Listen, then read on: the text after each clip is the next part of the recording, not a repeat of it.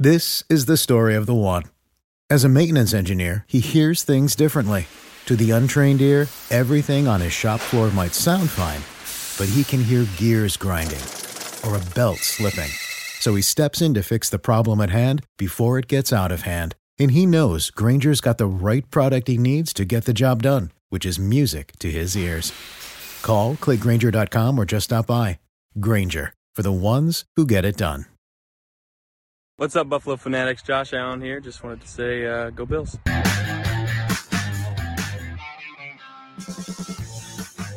What up?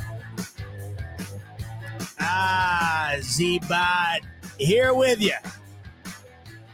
Live, Buffalo Fanatics YouTube channel.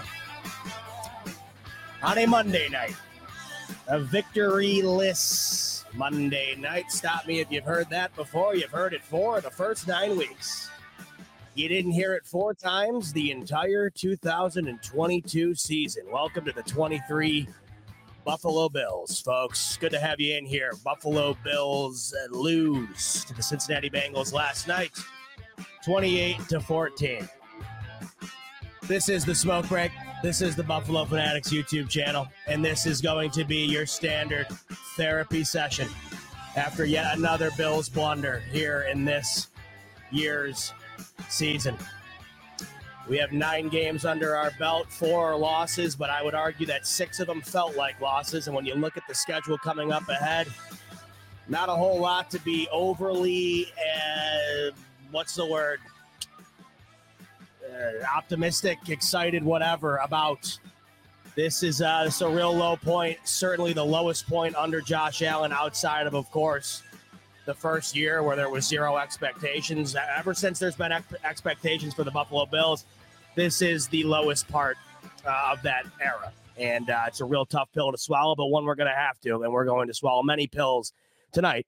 Pro- proverbial pills, of course, although, I mean, right now, I, I I feel like I need at least a bottle of Advil at the at the minimum in order to be able to, to get the recurring thoughts out of my head of where the Buffalo Bills currently sit, because where the Buffalo Bills do currently sit is outside of the playoff picture, folks. I want to take you back to a time, uh, a very dark period, uh, which was almost my entire life as a Buffalo Bills fan, a very, very bleak era in which these Buffalo Bills could not make the playoffs. They could not break five hundred, but they could not be worse enough to ever get a draft pick worthy of relaunching this fan, uh, this uh, this franchise back to any sort of prominency. And I want you to go back to that time period, and I want you to remember one of the most exhilarating aspects of that time period. Remember what that was? I remember it would be watching, you know, whoever was a contender at the time, the Pittsburgh Steelers, the New England Patriots, New Orleans Saints, Indianapolis Colts. You'd watch the good teams. And then, of course, they'd bring up the playoff graphic to show you where those teams were laid out. It would either be, you know, Patriots one seed, Colts two seed. Up, oh, there's the Steelers, there's the, the Ravens. And then you'd look over to the right side. You'd look over to that right side, and you'd get a little smile on your face, and you'd see three words: in the hunt. And there you'd see the blue, red, and white. And you'd think to yourself, there's always a chance. And, of course, that chance didn't come for almost two decades. And now that we've gotten to the point with this franchise where you would have imagined you would never see in the hunt again, unless Josh Allen unfortunately got injured or at some point is no longer with this team, you had never anticipated seeing the Bills in the hunt, especially at this time right now where the Bills are supposed to be in the Super Bowl window, not in the hunt, but in the Super Bowl window. As it stands today, if the season ended going into week ten, the Buffalo Bills would not be in the playoffs. I want to ask you a question. If I told you the Buffalo Bills did not show up in the first half, got completely outclassed by their opponent for thirty minutes of football to kick the game off, if I told you that the opposing team ran the scoreboard up, took a dominating lead into the half, the Bills had absolutely no momentum, the Bills had absolutely no rhythm on offense, and the Bills looked like they were inevitably going to lose this game. Then I told you we go into the second half, and the Bills' defense starts to step up. Bills' defense is able to hold the opposing team into a situation where it feels like the offense is going to have a chance. Third quarter goes by. The Bills' offense still really does nothing. Maybe it's a bit better than the first half, but not by much. And then the fourth quarter starts, and all of a sudden, Bill's offense that we know and love is here. They're tic-tac-toeing the ball down the field. Josh Allen's playing like his hair is on fire. He's running all over the field. They're scoring touchdowns, but all of a sudden you realize the Bills pulled the parachute out ten feet before they were about to hit the ground. If I told you that, what game would you be thinking of? There's no right answer because there's at least six answers. Well, at least four. You could argue maybe more. But it's incredible that when I laid that out, that entire scenario, there is not one definitive answer. There are multiple answers. And last night's just one more answer on that on that multiple choice sheet. Remember back in school, those questions where it was all of the above?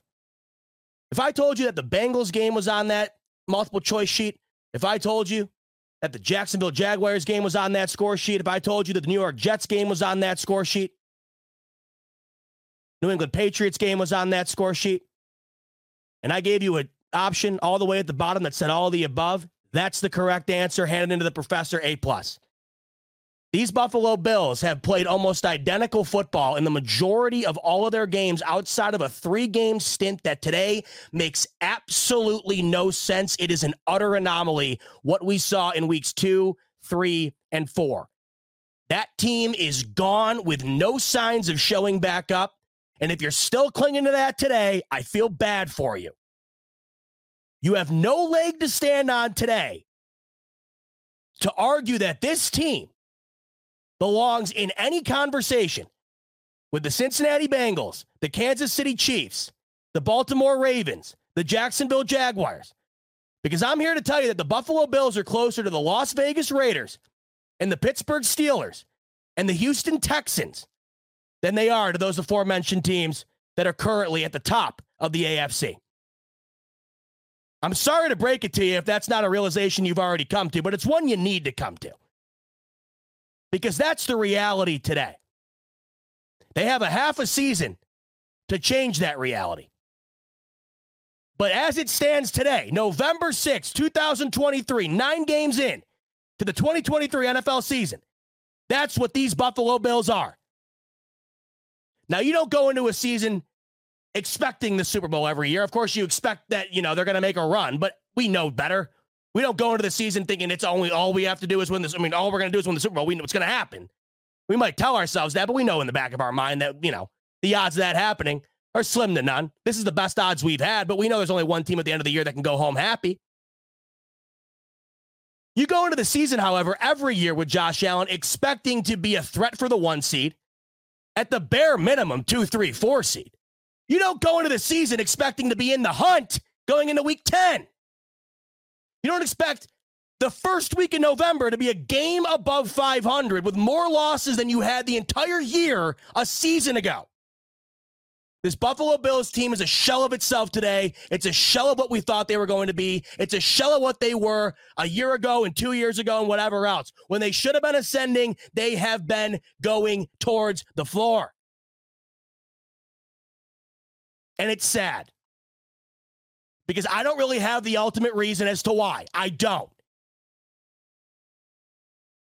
The one thing you would look at, if I told you that this team lost two all-pros on defense and an emerging player who is dominating for this team in Daquan Jones, if I told you the Bills lost major pieces on defense and continue to do so weekly, and you hadn't watched the games, but I told you the Bills, who have had a top-five defense almost the entire reign of the McDermott era here, if I told you that they lost some heavy hitters on that team, you'd probably think the reason the Bills aren't having the greatest year is because their defense is probably falling flat.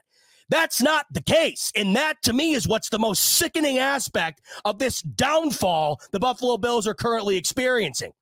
The Buffalo Bills have half a practice squad playing defense right now, and that unit is showing an infinite amount more heart, grit, effort, than the offense with the all-pro quarterback and near one hundred percent health. I don't have an answer for you today because there is not a definitive answer.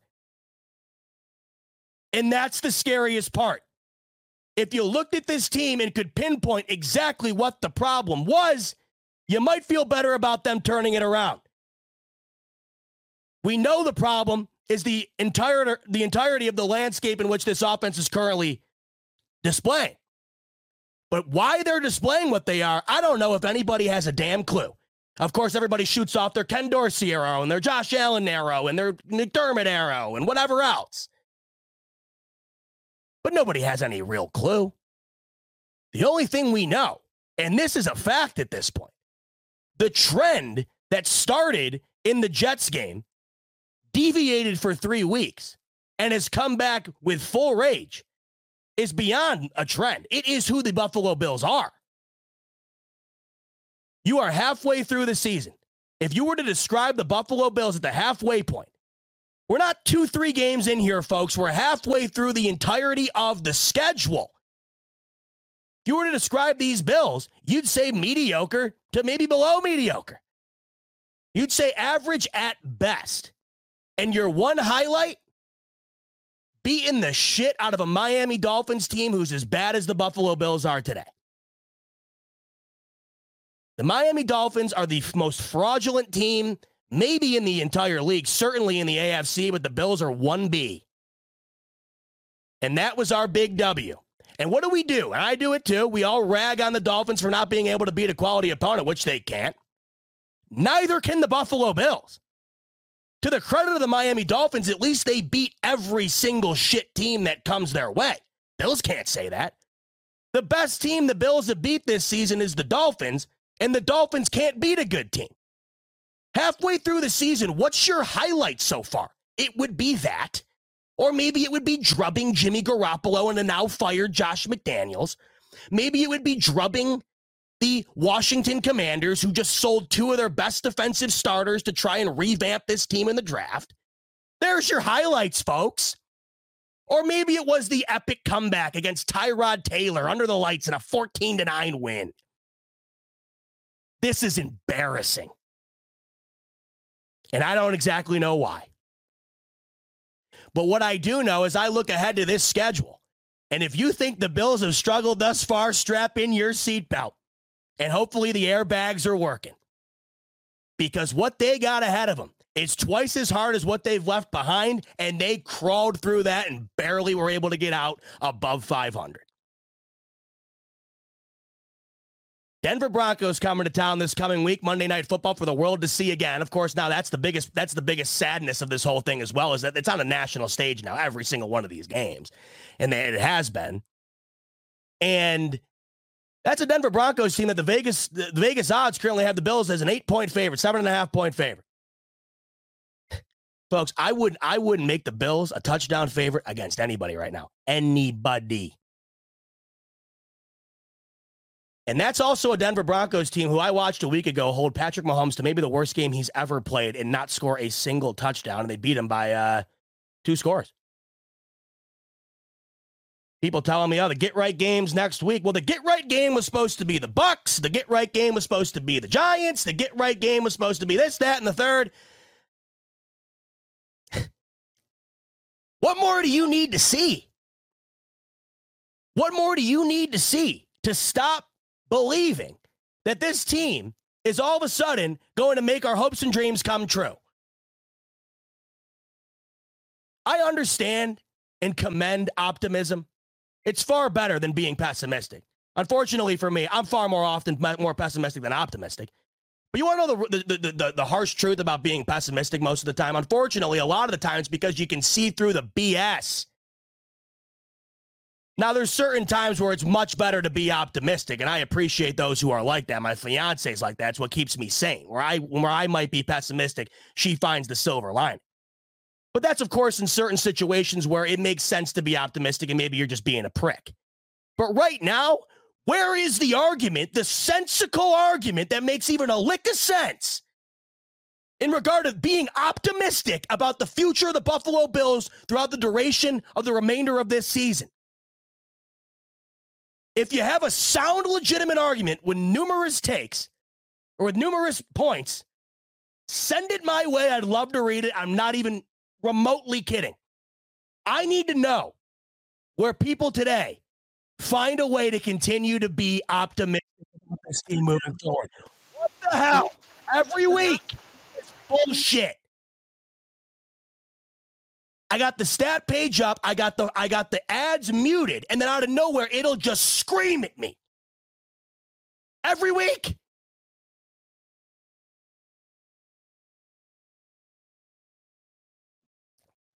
Here's the craziest part. And there's a million crazy things about being a fan. I mean, I got a, I got a trillion mental illnesses when it comes to this team. You couldn't even, you couldn't even write them down on a, on a piece of paper. You, you would need, you would need a, you need a Rolodex to write down the issues that I have when it comes to this team and, and what they do to me personally, physically, whatever the hell.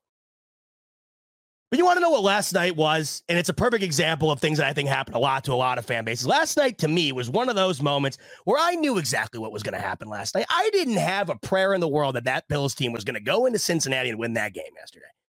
I just watched the Bengals beat the ever-living piss out of the forty-niners last week while the Bills struggled to get out against Tampa Bay, who rookie C J Stroud just put up five hundred yards on and damn near forty points yesterday. And I'm supposed to believe that a Cincinnati team, after a rough start, has been absolutely humming, is going to lose to the Buffalo Bills at home after what they've displayed through the first month, two months of football here? You're out of your mind. But what do I do? Soon as that game kicks off, what I think and what I know is gone. And I'm bought in. And, of course, exactly what I thought would happen is exactly what winds up happening. And it's back to the age-old adage, and that's, I'm not mad, I'm disappointed. Last night, the best way to put it, if you want an analogy, it would be you're a parent of a teenage kid, and you're hoping they don't smoke pot. But you were a kid once, as they all say. And your kid comes home and he's smelling like a little bit of the ganj. Maybe you find a couple of doobs in his sock drawer. You're not mad. You're disappointed. You're not going to lash out at him. Hell, you baked a couple cars out when you were a kid. Maybe a couple more than you should have. But you'd wish better for the kid, right? Maybe he's not going to do what I did. Maybe he's not going to light him up. But you're understanding, at least if you're level-headed. I know a lot of people aren't. But that's what last night was to me. Last night was hoping my kid wouldn't come home after he said he was uh, just going for a walk. I was hoping maybe he'd come home and not smell like Star Buds out in Denver, Colorado. But he does. He comes home and he reeks. And, of course, Dad looks at you and he says, "Been up to anything fun today?" Well, Mom is absolutely oblivious. Dad's laughing. You're having a panic attack eternally, trying to get out of this situation, which in the moment feels like it is going to be the most difficult thing you've ever experienced in your life. You know, that's what last night was. Last night was going in thinking, man, I just, I, I hope they shock me. But I don't expect them to. And then they answer immediately on offense the second drive in a way that, I, honest to God, it wasn't like it was a struggle. That Bills offensive drive, the first drive they had, had me thinking, okay, you know what? Is it going to be, is that going to be the game tonight? Because that big, that Bengals secondary is phenomenal. Bengals defense is better than they're given credit for. Bills worked them on that first drive, worked them all the way down the field, capped it off on first and goal, which I feel like they rarely do. I feel like it takes at least two, three plays on the goal line for this Bills team to punch it in. And you're thinking to yourself, oh, baby, you know, this is going to be maybe a, an, an N F L version of what we watched the other night, Saturday night, with uh, U S C and Washington. Maybe that's what this is going to be. After that drive, Josh Allen would not complete a pass until the two-minute warning-ish time of the first half. The Buffalo Bills would not score another touchdown until almost the end of the game. The Buffalo Bills would not run the ball more than ten times. And they turned the ball over twice. The crazy aspect to me about last night is Cincinnati, and it's kind of tough to think this because at times they looked like they might win thirty-five to seven. When you kind of break it down, they didn't play all that great. They didn't come out and play a game where you're looking at them and thinking throughout the entirety of the game, yeah, they're going to just blow this out of the water. The Bills defense adjusted, made made the most out of a shit situation they're currently in and kept that game competitive. The Bengals had multiple opportunities to just annihilate the Bills and completely end that game way earlier than it was ended. Yet, similar to the Jacksonville game, a banged-up Bills defense who continuously makes play after play after play and gives the offense a chance to go and do the same. The offense just does not do it at all. And frankly, they don't even come close to it until the fourth quarter.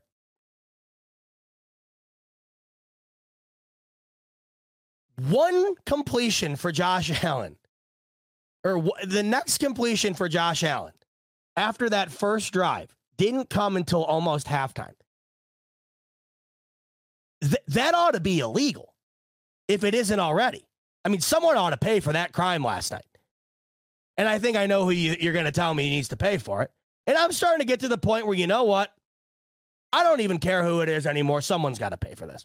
Someone needs to get canned. I, I don't know who it is. I don't care who. I don't care. It could be a guy on the coaching staff I've never heard of before in my life. I just feel like something's got to give here.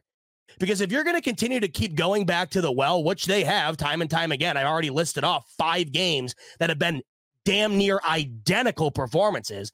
You're going to continue to do this. Well, you know, sell the team. Because you're clearly not putting in any effort to improve the situation. You're doing the same shit every every week. Something's got to give. I'm not one to advocate for somebody getting canned because I don't I don't know. I, I don't know today who, what what what the answer is. I don't know if Josh Allen's just not doing what the offense is supposed to be doing, and, and, and that's the reason it looks so bad. I don't know if it's because Ken Dorsey is is just awful.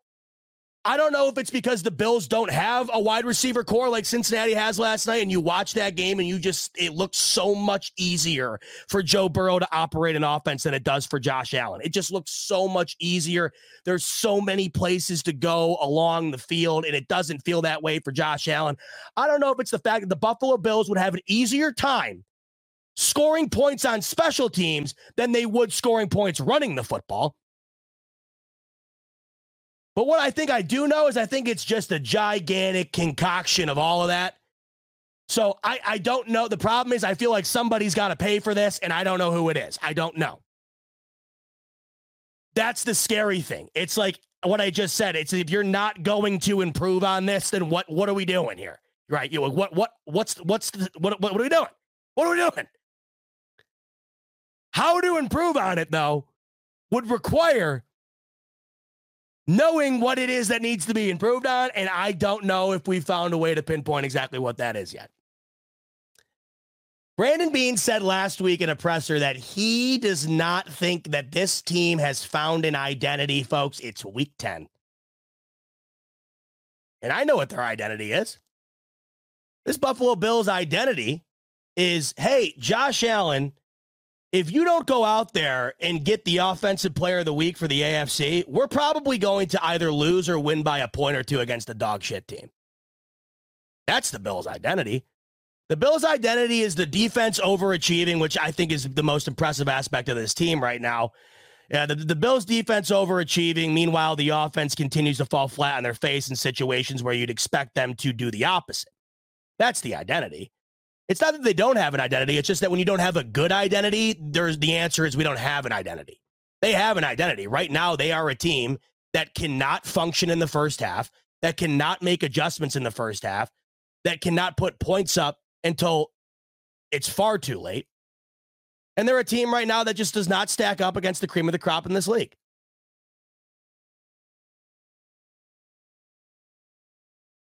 I watched the Baltimore Ravens yesterday be a division leader in the Seattle Seahawks like that team was a JUCO football team. Like that team was an F B S relegated Division I football team. Humiliated defensive coach Pete Carroll in a disgusting fashion. Just annihilated them. I watched them do the exact same thing to maybe the second best team in the N F C, the Detroit Lions, the week before or two weeks before, whatever it was. And what I like to do when I when I think about the Bills and where I think they stack up, I like to compare them to who I think is the best in the league. Whenever we've played Baltimore, I've been very confident because the Bills have been one of the best teams since the Lamar Jackson era started to in defending Lamar Jackson. And I've always been confident in the Bills' ability to compete against them. I think the, the, the Baltimore Ravens would beat the Buffalo Bills today by at least three touchdowns. It's not close. So I'm looking at it today, and I'm I'm wondering, I'm I'm wondering what to even make of the rest of the way here. They get in, which which right now I, I got to be honest, man. When it comes to the playoffs, the Vegas odds right now are dead even. It's it's a pick 'em for the Bills to make the playoffs. It's a pick 'em. If you don't know what that means, it means it's equal odds to not make it and to make it. Equal odds, fifty-fifty, coin flip. And I got to tell you guys, I'm looking at this schedule, and I don't, I don't know. I think our best hope is the Dolphins continuing to dolphin it, dolphin it up, and it comes down to week eighteen, which will ultimately be a playoff game, and the Bills somehow win the division. That, of course, is if the Jets disappear, which if they win tonight, you know, I'm not even going to say it. I'm not even going to say it. You know it. I can't say it. I can't bring myself to say it.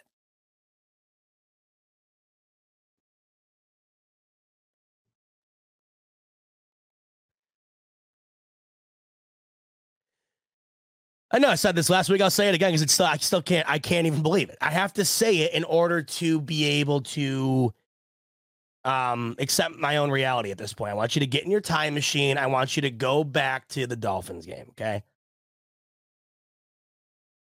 Could you in your right mind have imagined when that Dolphins game concluded, looking in the mirror and having the reflection look back at you and say, hey, bud, a month from now, a little less than maybe, Bills are going to be out of the playoffs if the season ended that day. I have never seen such a drastic switch. And the weird thing is, is that it started this bad. And this is where I think the false optimism comes from, from people. And this is where I do get it to, to a degree. And I think I feel bad for those, the people who think this way. I feel bad for them in the sense that I think that they are waiting to see what they have seen again. And I would understand if, if you had not seen the Bills compete at a high level this year, I wouldn't understand where you're getting the thought that they're going to all of a sudden do it. The sickening aspect is how they were able offensively. I understand the difference in defense. This team is not the same defensively without Matt Milano. It never has been. It never will be. But that this defense is still playing every single week other than the Patriots game, I'd argue. This Bills defense has been the reason they could win a game, far more than they were a reason they were going to lose the game. In the Bills' four losses, or let's let's let's even go further. In the Bills' four losses and their two should have been maybe losses, who cares, they won victories because they were so bad. All six of them, except for the Patriots game, the defense was phenomenal, or at least phenomenal for the vast majority of the football game. In all six of those games, the offense was essentially the exact same. They showed up for about twenty to thirty percent of the football game.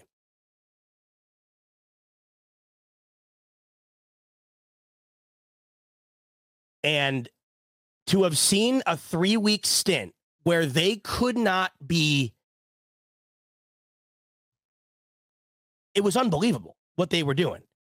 And I understand it was against the Commanders and the Raiders and the Dolphins, but they couldn't do it against the Giants. They couldn't do it against the Bucs, right? They couldn't do it against New England. Three teams we would consider on the same level as the as the Commanders and the Raiders. They didn't do it again once. Not even close. Not even a little close. So I think where people are at today that are still, hey, man, rah, rah, still got a long way to go.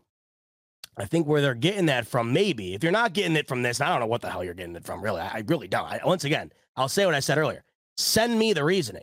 I'm not trying to be facetious at all. I want to know the thought behind it. And it's got to be legit. It's got to be good. Like, if it's just a, we got Josh Allen, then don't, please don't send it to me. Don't send it to me, please.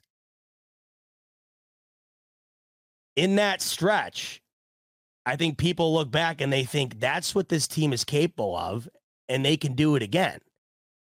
But the thing of it is, is they haven't come even close to doing it again in a month. And as we know, in the N F L, each week is like, the N F L is like dog years. A month ago, you would have said the San Francisco forty-niners are unbeatable. I'm not sure anybody this entire year is going to beat them. You would have said the Buffalo Bills are an easy top three team in this league. You would have said the Miami Dolphins might score forty, fifty plus points a game. I don't know who's stopping that offense. Uh, you would have said the Cincinnati Bengals aren't going to make the playoffs. They look like one of the worst teams in the league. Um, you would have said the New York Jets might not win another football game. Every single one of those scenarios has completely one eightied. Every single one of them. Not just a little deviation, a complete one eighty. Within a month. So I know people look back and, hey, hey, it was only a month ago the Bills put up forty-eight against the Dolphins, and they put up almost forty against the Commanders and the Raiders. Yeah, but a month ago is about a year in this game. That month ago is a long, long time ago. And you haven't seen a shred to convince you it's going to come back anytime soon. And I go back again to trying to find the reason that we still think this team is a dominant football team, and everybody's answer would be the Miami Dolphins game. They're not a good football team. I have paid my rent three consecutive months on taking the opposing team in a Dolphins game in which they're playing a team that is even remotely decent. I'm not over-exaggerating either. I've done it with them, and I've done it with the Dallas Cowboys. It is the easiest money I've ever made in my life. Cowboys against the Niners, Cowboys yesterday against the Eagles, and then, of course, the Dolphins against the Bills, the Dolphins against the uh, the Eagles, and the Dolphins yesterday once again against the Chiefs. When it's that easy, when it's that predictable, you're not a good football team. Or at least you're not good enough to where everybody wants to claim that you're, you know, a Super Bowl contender or a deep playoff team. Everybody looks at Dallas. They want to say that about Dallas. They're not. They haven't been since the Bills were last in the Super Bowl. Yet every year you hear it's Dallas's year. It's Dallas's year. And I said this earlier on the A F C East Roundtable, and I'll say it again. The Bills are becoming the A F C version of the Dallas Cowboys, which is sickening because the Dallas Cowboys, at least to me, are one of my most despised team in all of sports. I really don't have any reason for it. I just can't stand Dallas. Never have, never will. The Miami Dolphins and the Buffalo Bills are becoming the A F C uh, iteration of the of the, the Dallas Cowboys, where every year you're going to now hear that they're going to be one of the better teams, they're going to be competitive, right? But all of a sudden, in these big moments, they they don't deliver. And they really haven't. The Miami Dolphins certainly haven't. The Bills have done it far more often than the than the Dolphins have, but really, what do they have to show for it? A couple of division titles, one A F C East, uh, one A F C championship appearance that they got the ever-living shit beat out of them in? I mean, that's what we're hanging our hat on.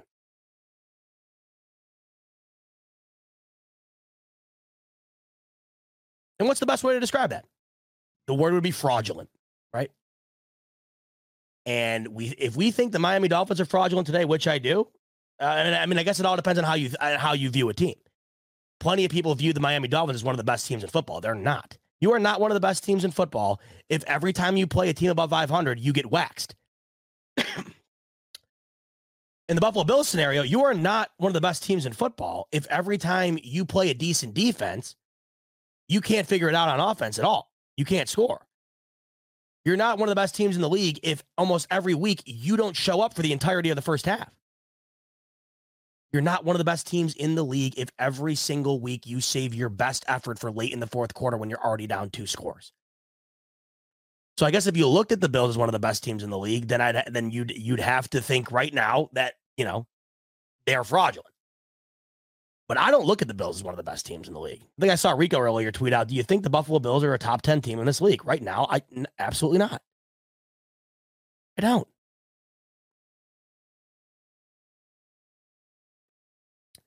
In fact, you look at the A F C, and right now, they're barely in the top ten of their own conference, let alone this entire league.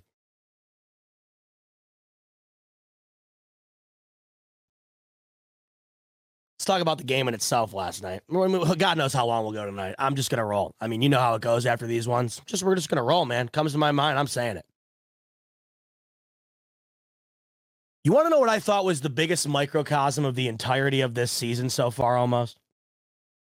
Kind of goes back to what I was talking about earlier, where this defense, I, I, I am, uh, I, I, I, commendable effort by McDermott, the personnel involved, the defense as a whole. I uh, tip of the cap, honest to God, uh, it, it is remarkable. I think what they are capable of of doing on a weekly basis with guys that at times you don't even know who the hell they are, or guys that literally just put the Bills uniform on for the first time three days ago.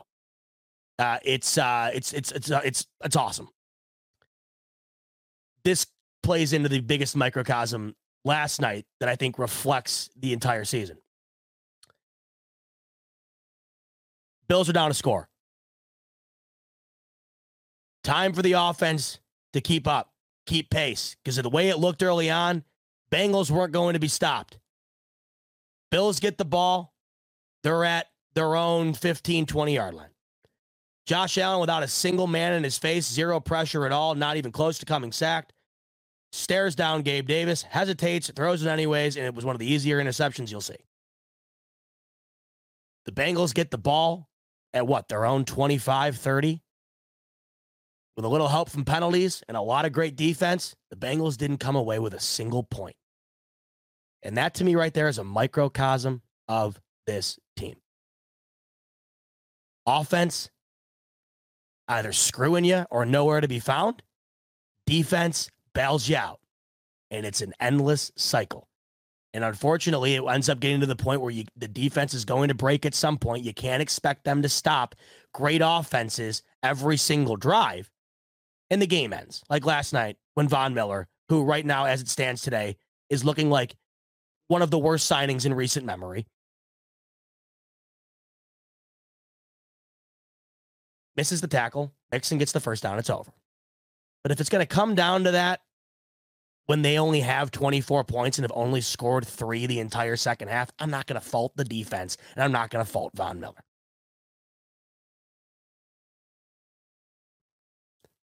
Von Miller just says, I'm on the topic here. I, I mean, what what, do you, what can you even say? You know, I understand you're hurt last year. You, nothing you can do about that, but when you look at the money they gave him and the duration of the contract, and you look at how tough it is to get out of that contract, and you look at the overall body of work, and you kind of dissect what you think it's going to be moving forward here, because he said last night, he's told the coaching staff that's the best he's felt since the injury. You didn't hear his name once until he missed the Mixon tackle.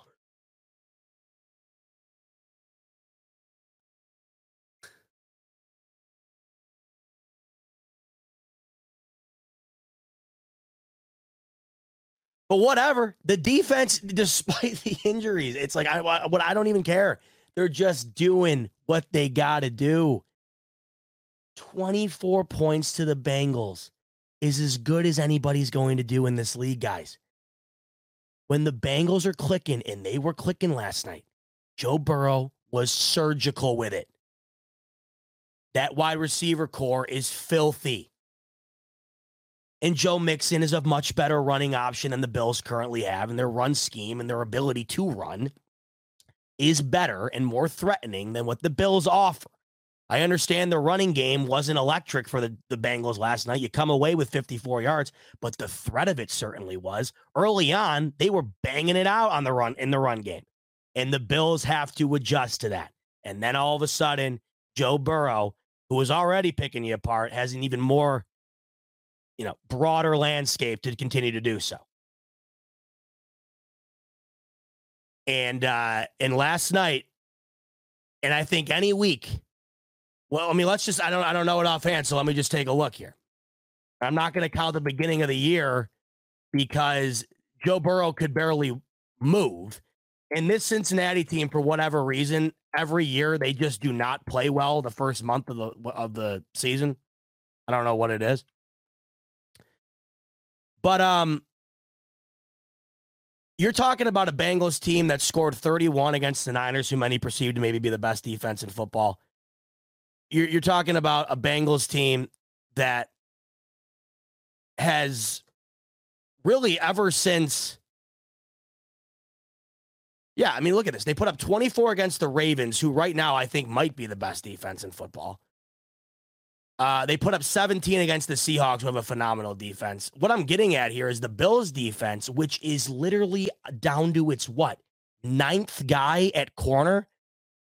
Their fourth guy at linebacker?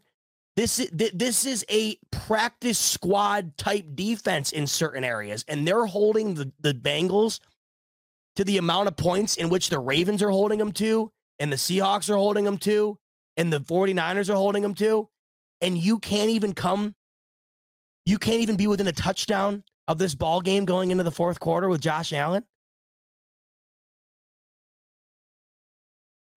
And then when you hear about people getting after McDermott wanting to fire him, right, which is always, it's nonstop. Um, to me, I think that when it comes down to it, I don't think we know how good, how bad it could have really have been recently if McDermott hasn't made this defense into a functioning unit with as bad a personnel as it currently is putting out on the field, or at least, I don't know if you want to even say bad, but with his uh, inadequate compared to what it would be if the starters were healthy. I mean, last night with that challenge it, late in the game there, it was, it was easily one of the worst challenges I've ever seen in my life. It made no sense in any capacity.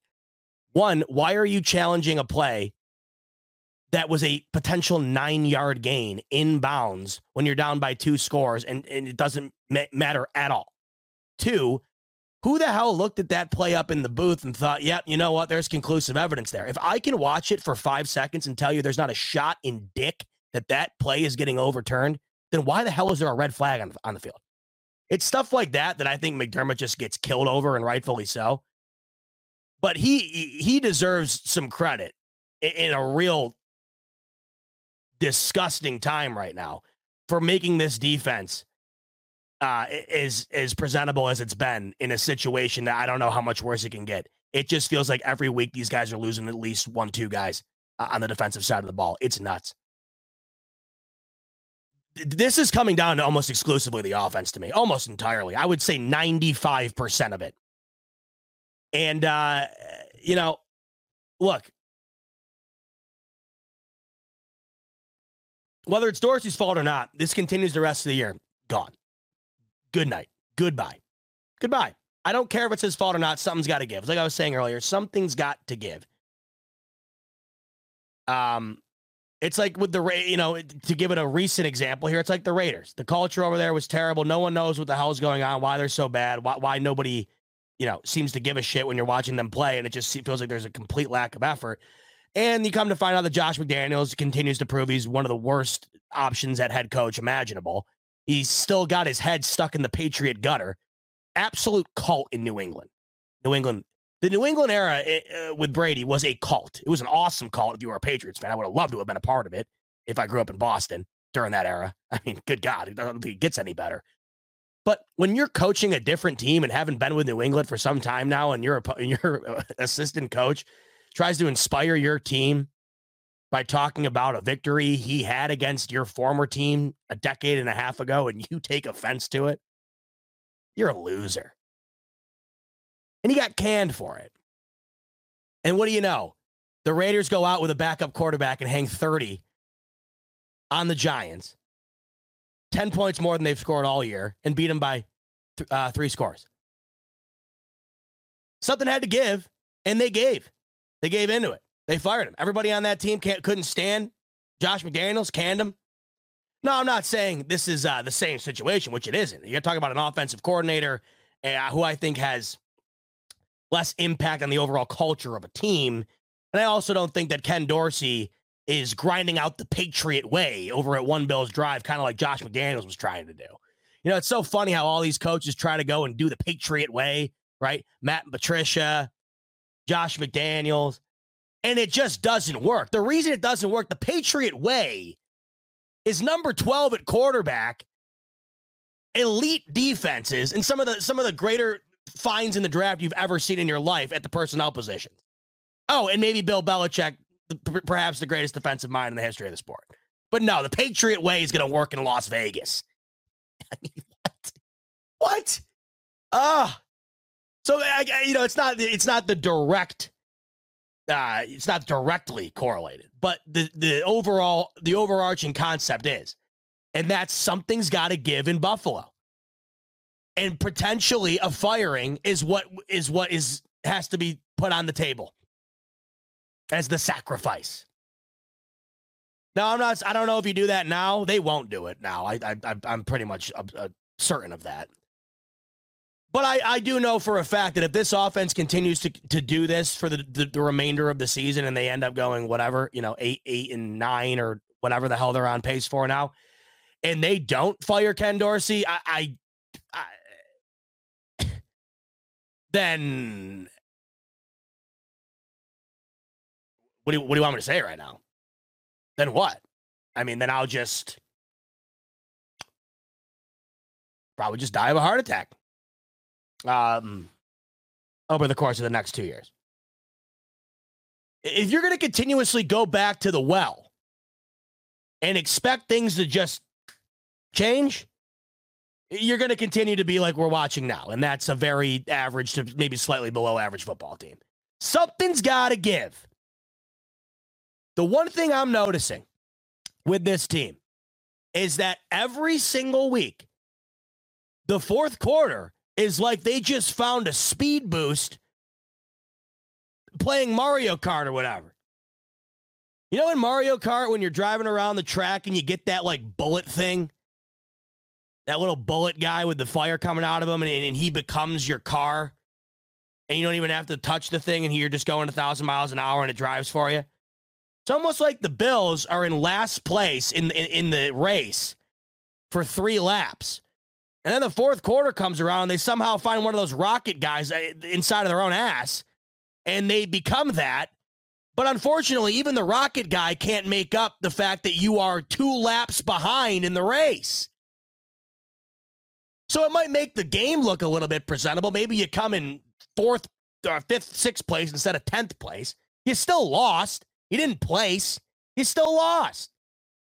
And I've seen time and time again now in the Patriots game, in the Jacksonville game, in this game, in the Giants game to some degree, where the, the offense all of a sudden looks exceptionally better than it did the first three quarters, especially the first two quarters. And you're thinking to yourself, why, why not just do whatever the hell this is two hours earlier? Guys, okay, Josh Allen.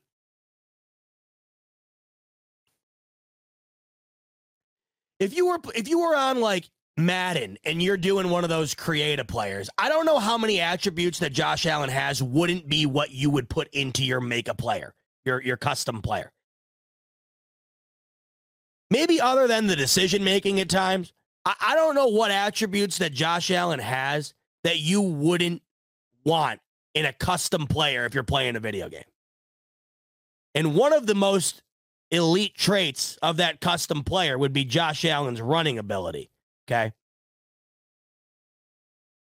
Joe Burrow, a month ago, couldn't even, he could barely run. He could barely stand in the pocket. That's why they were getting their ass kicked for the first month. And last night, going into the fourth quarter, they had the same amount of rushing attempts, and Joe Burrow had twice the amount of yards on the ground than Josh Allen.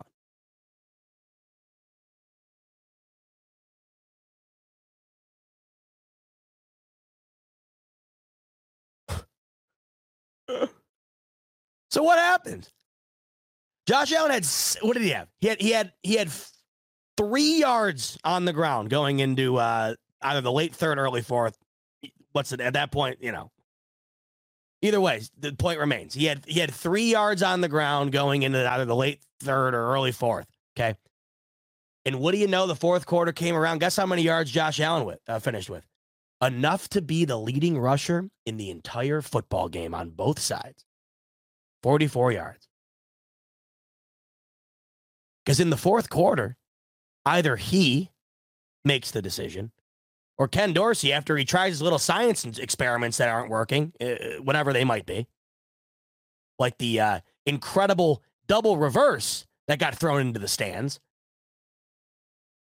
After he's done dicking around for three quarters, maybe he makes the call down and says, ah, you know what, just Josh, go ahead, bud. And what do you know? It winds up being the best part of the offense the entire night. It winds up leading to getting into the red zone twice. God bless Dalton Kincaid. Felt bad for the kid. I can't dog on him for the fumble, man. He's going to be an unbelievable player for this team. Holy hell. You want to talk about a silver lining from last night? That mother, that mother effer. Holy shit. Okay. That dude. I am not going to shit on Dalton Kincaid, a rookie, for getting the ball punched out. It was a hell of a play by Cincy's D. You can blame Kincaid all you want. That was a hell of a play. He didn't just drop the ball and fumble it. That was an unreal play. And the kid's a goddamn rookie who has been the third best player on this football team the last month. In the fourth quarter, all of a sudden, they had life. And if they would have scored a touchdown on that drive in which Kincaid fumbled in, I mean, we're talking about the potential to win that football game last night, as bad as that offense was. And it was the same exact thing in New England, albeit the defense, finally, they were the reason I think the game was lost. They had the opportunity. All you had to do was stop Mac Jones from going the length of the field, and he waltzed down the length of the field into the end zone. But in that game, offense nowhere to be found. They took the lead in the fourth quarter with two minutes left, or whatever it was, I mean, less than that. Um, same thing in the in the Giants game, right? No points at all. No points at all in three quarters. They score two touchdowns in the fourth. In the Jacksonville game, they have what seven points at half. They'd go on to score into the twenties. Primarily, all of the points coming late third, early fourth. As much as the Bills have been bad is a trend. The Bills being, like, pretty damn good offensively in the fourth is also a trend. Everyone wants to say, you can't go out and just have Josh Allen play backyard football. That's not how it's supposed to be done. There needs to be structure on the offense. There needs to be X, Y, and Z in the playbook. You know, there needs to be a semblance. I don't give a fuck about any of that. None of it. If this team's best opportunity to win is, hey, Josh, let her rip, pal, then let it rip. It's the only time in the game where they look like they belong on the same football field offensively. Why does it take three quarters and a two-score deficit to get to that point? And it's not just one game. I just rattled off to you four games.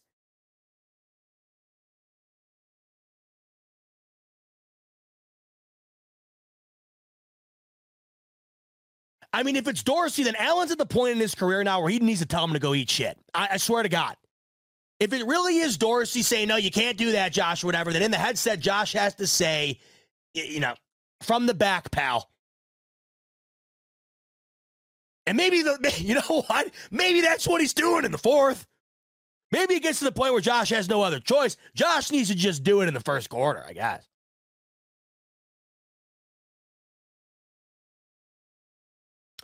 The other thing, too, is jo- Josh right now is not, and this is where I struggle. I don't know the ultimate reason as to why, but Josh right now is not, it's not great. You know, it's pretty average. I mean, I'm watching C J Stroud yesterday, uh, put up almost five hundred yards, four, to- four or five touchdowns, forty points against the same Buccaneers team that last week this Bills team couldn't score a point on against in the in the second half. Um, Uh, you know, I'm, I'm watching. I'm watching uh, Josh Dobbs pull off one of the most miraculous feats I've ever seen in the N F L.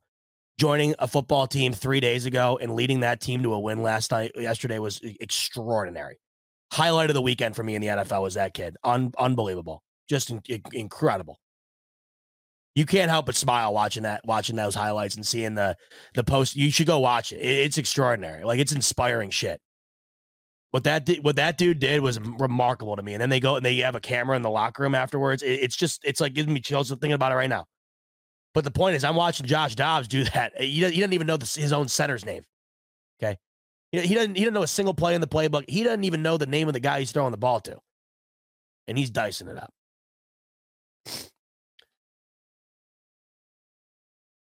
And and I'm watching in the same game last night, the exact same game. I'm watching Joe Burrow do the one thing right now that I think would immediately re- alleviate what I'm trying to get at right here, right now, and the and that is Josh Allen currently is one, very inconsistent, and two, I think at times hindering this team as much or maybe just slightly less than he is helping them.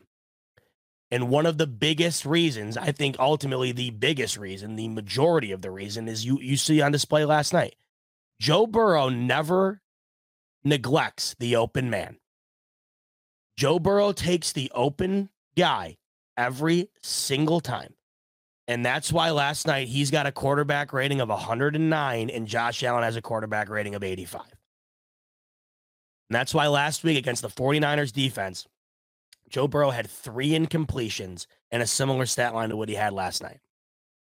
He's picking apart elite defenses. Does it help that he has much better receiving uh, help and a better run game? Yes. I'm not denying that. But you, you you guys watched it last night. There's a surgicality to what Joe Burrow does, where with Josh Allen, there isn't. Josh Allen is not taking, like, for example, the best example, on the interception thrown to, to Gabe Davis. One, he stared it down the whole time. The D, the D-back had that red like a buck, and he almost just, like, it wasn't even like he wanted to throw it. He, like, hesitated and then threw it. It, it was terrible. But if you go back and watch it, James Cook, he he, he could have made himself a sandwich. He was so wide open to the right. But more often than not, Allen will make the the tougher, deeper throw. And lately, Josh Allen cannot hit a deep ball. He is struggling to hit passes over ten yards. Another example is last night, it's third and nine. The Bills need a first down. And instead of going for the sticks or even trying to go a little bit before the sticks and make it a four down situation, Allen throws a twenty-two yard deep, deep back pylon fade to Gabe Davis, who, take a bow, Gabe Davis, or whoever the hell was involved in him having zero catches last night.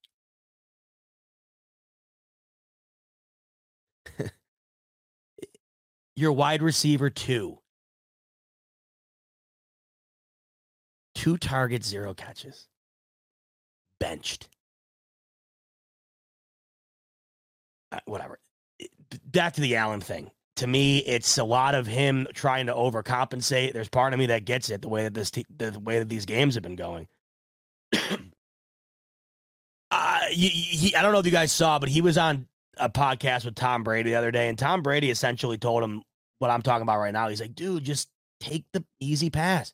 How many times have I brought up on here? There was, there, there was no secret to Tom Brady's success. The guy picked you apart by not making mistakes in hitting open men every single opportunity he had until the ball was in the back of the end zone. And I would say for every, If, if Joe Burrow has ten attempts and he makes the open, easy read eight of the ten, I would say Allen probably does it three out of the ten. And it's at the point now where it's really starting to, I think, hurt the flow of this team, the rhythm of the game, and really starting to hurt them on the scoreboard. And you know that they're capable of doing it because I watch. And this, once again, it goes back to the fourth quarter point. Like last night, all of a sudden they're they're putting Dalton Kincaid in mo, and they did it in the first drive too, which unironically, of course, was their best drive of the football game, and it was an immaculate drive. But you're watching them put Dalton Kincaid in motion, short out routes or in routes right before the sticks or a couple yards in front of it, and they tic tac toed all the way down the field on that drive. I mean, even the Stephon Diggs massive play on that drive. All it was was a great route by Stephon Diggs that was only about ten, twelve yards in, and he just made an incredible play on with his legs. But that's what you expect from incredible athletes like a guy in Stephon Diggs or Dalton Kincaid. It doesn't have to be Josh Allen getting that forty yards through the air. Why can't it be like what I just said, that Diggs play? You don't even give him the opportunity. And, you know, once again, too, it, none of this is helped by the, the absolute lack of the ability to run the football either. Um, but to me, that is what emphasizes my point even more. If you legitimately can't run, which this team cannot, then wouldn't that make you want to go to the short passing game even more? Because to me, that's your supplement to the run game. You have got to be able to supplement the inability to move the sticks and get, you know, easy yardage. You have got to be able to supplement that if you can't run the ball. And the easiest, best way to do that is just taking what's given to you. And we saw him do that immaculately for three weeks. I had felt that was the big, we had talked about this on here. I thought that was the best part of that three game stint there was Allen's ability to look past what he had done in the Jets game and show a incredible amount of maturity in three straight weeks where he seemed to just be taking what was given to him and being able to take the open guy, the short read, move the ball down the field. And it resulted in three straight games where they scored forty, almost forty points or over forty points in all three of them. Um, he has now thrown an interception in what, five consecutive games. He is now leading the N F L and has been for a while in an interception since he's entered the league. He leads the N F L in most turnovers since he's entered the league. Um, there's more of a conversation today to be had. Uh, and it's not just because of last night, and you all know that. There's more of a conversation to be had right now than ever before, I think, as to, you know, Maybe, maybe there there's a, there's something to it as far as that that that being a, a legitimate reason as to why there's there's plenty of struggles right now on the offensive side of the uh, of the field for these Buffalo Bills. But once again, I don't know if that's coming down to him not being given the opportunities in order to take those throws. I don't know if he's just neglecting them. After I mean, last night he was neglecting them. The Jets game, he was neglecting him. I mean, you just go back and look at it, and there's there's a million open guys on multiple different plays that were not executed. I think I'm starting to realize, and it's probably taking me longer than it should have, but I just don't, it's just really not in his nature to do that on a consistent basis. basis. It's just not. He hates it. Of course, the right now, this is great. I haven't looked at the comment section all night, by the way. I apologize. But, of course, I, I knew this was going to happen. The second I start saying this, the numbers start dropping. They just start dropping. Nobody nobody wants to hear it. Nobody wants to hear it. That's fine. Whatever. Nobody wants to hear that Allen has any, any contribution to the faults of this team right now. Nobody wants to hear it. They never have. They never will. And that's, you know, why things are the way they are right now. You know, no, nobody's real about anything. Or not. You can't watch that game last night and tell me that there wasn't a major discrepancy in the in the overall football I Q of those two quarterbacks.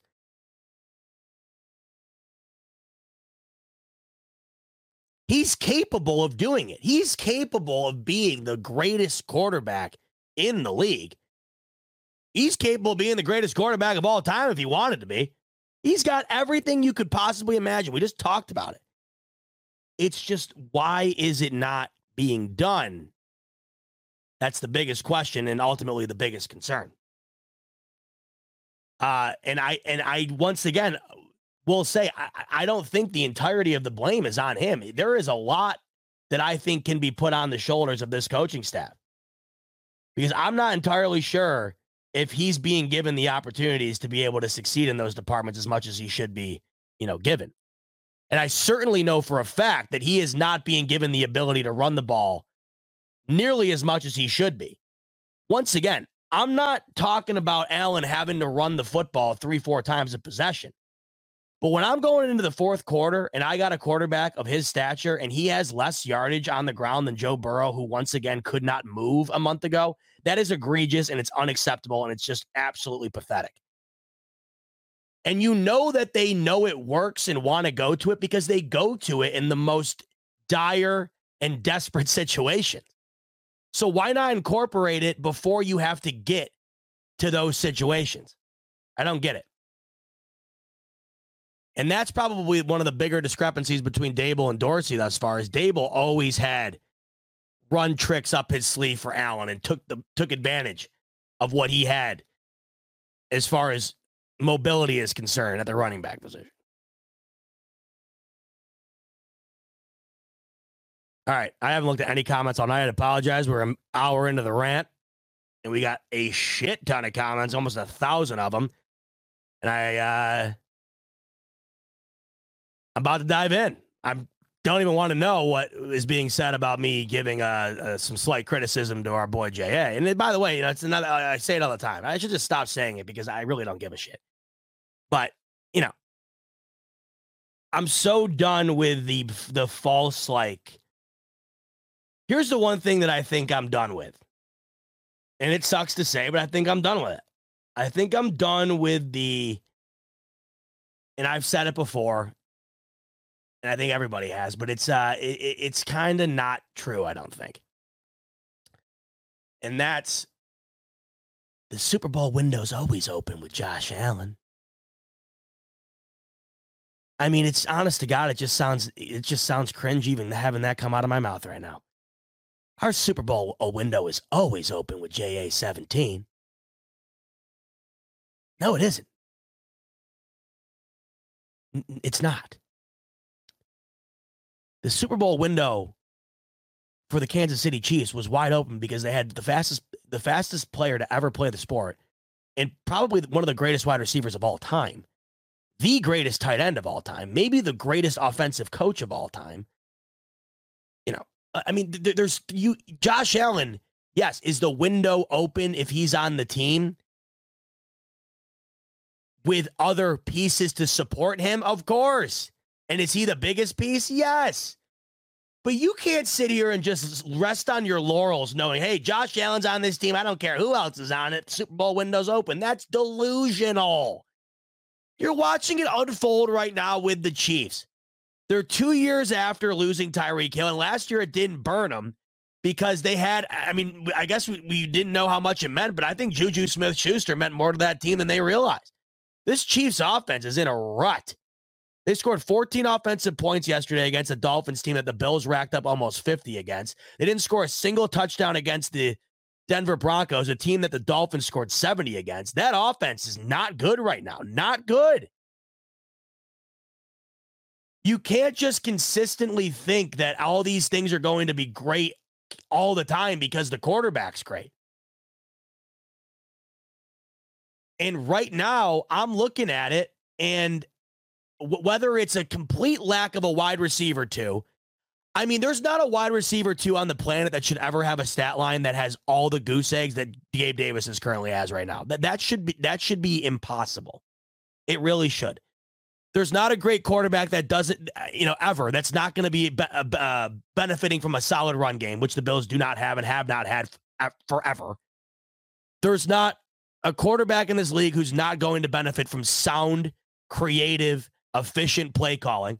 And it's currently seemingly uh, seeming right now like that's non-existent.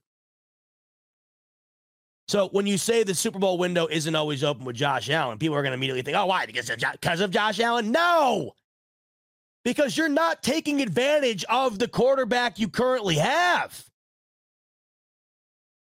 The window isn't open because of him. The window is open because he's the biggest part, and he's going to be able to take advantage of adequate situations you put him in.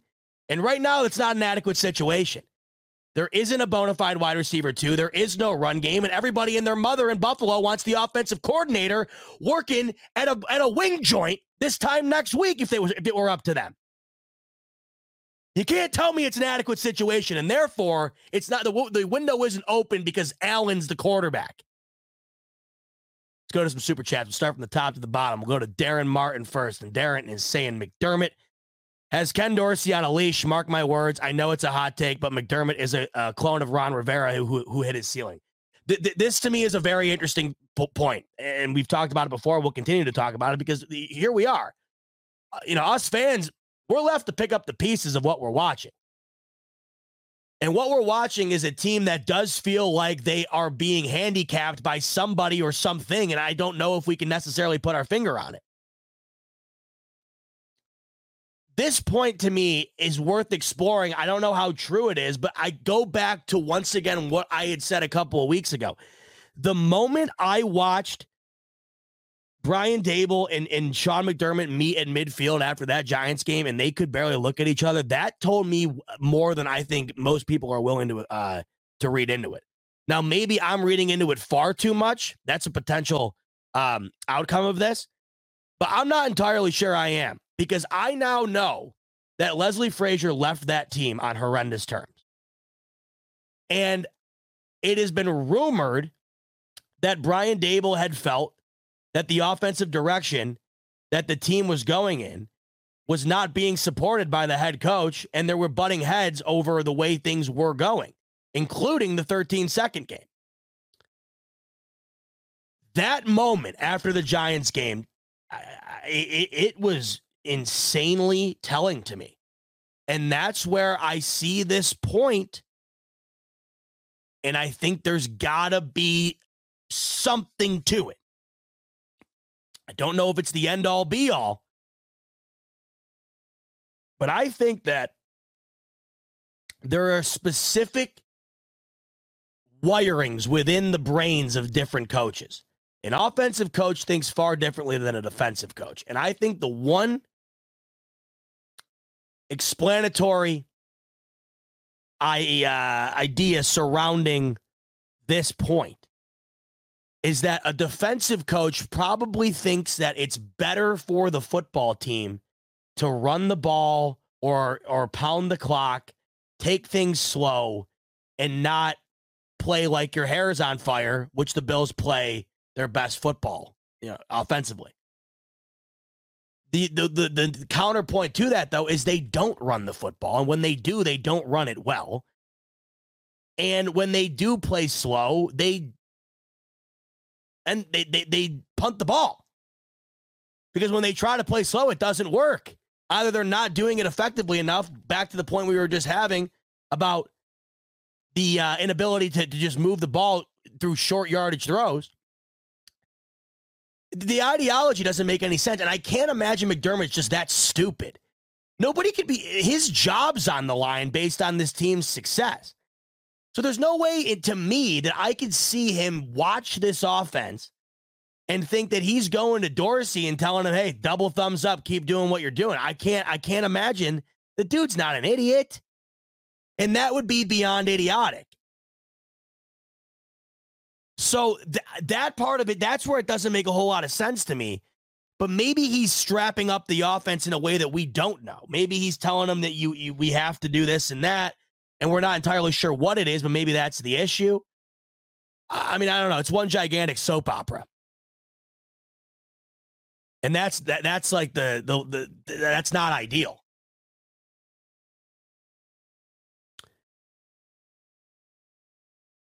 Maybe it's just that Ken Dorsey isn't a very good coach, too. Maybe it's that this offense isn't executing what they're trying to do. And that, once again, brings us to the, um, right, right back to the, the center of the maze here, where we, we can just talk about this all we want, but they have yet to, to show that there's any real definitive answer to that question. I just looked, by the way, Chargers, there's, it's only, uh, four minutes into the game, Chargers are, by the way, this is big, because as I did not mention, I didn't want to say it. I really still don't want to say it, but you know what happens tonight if the Jets win. And it ain't good. And it's absolutely dumbfounding to me that it's even possible. But what I'm getting at is the Chargers are already up a touchdown four minutes into the game and have the ball back again. If you could let me know in the comments what happened, I'd be interested, because I didn't see. Um, go Bolts. Darren Martin coming in here, and he's saying McDermott.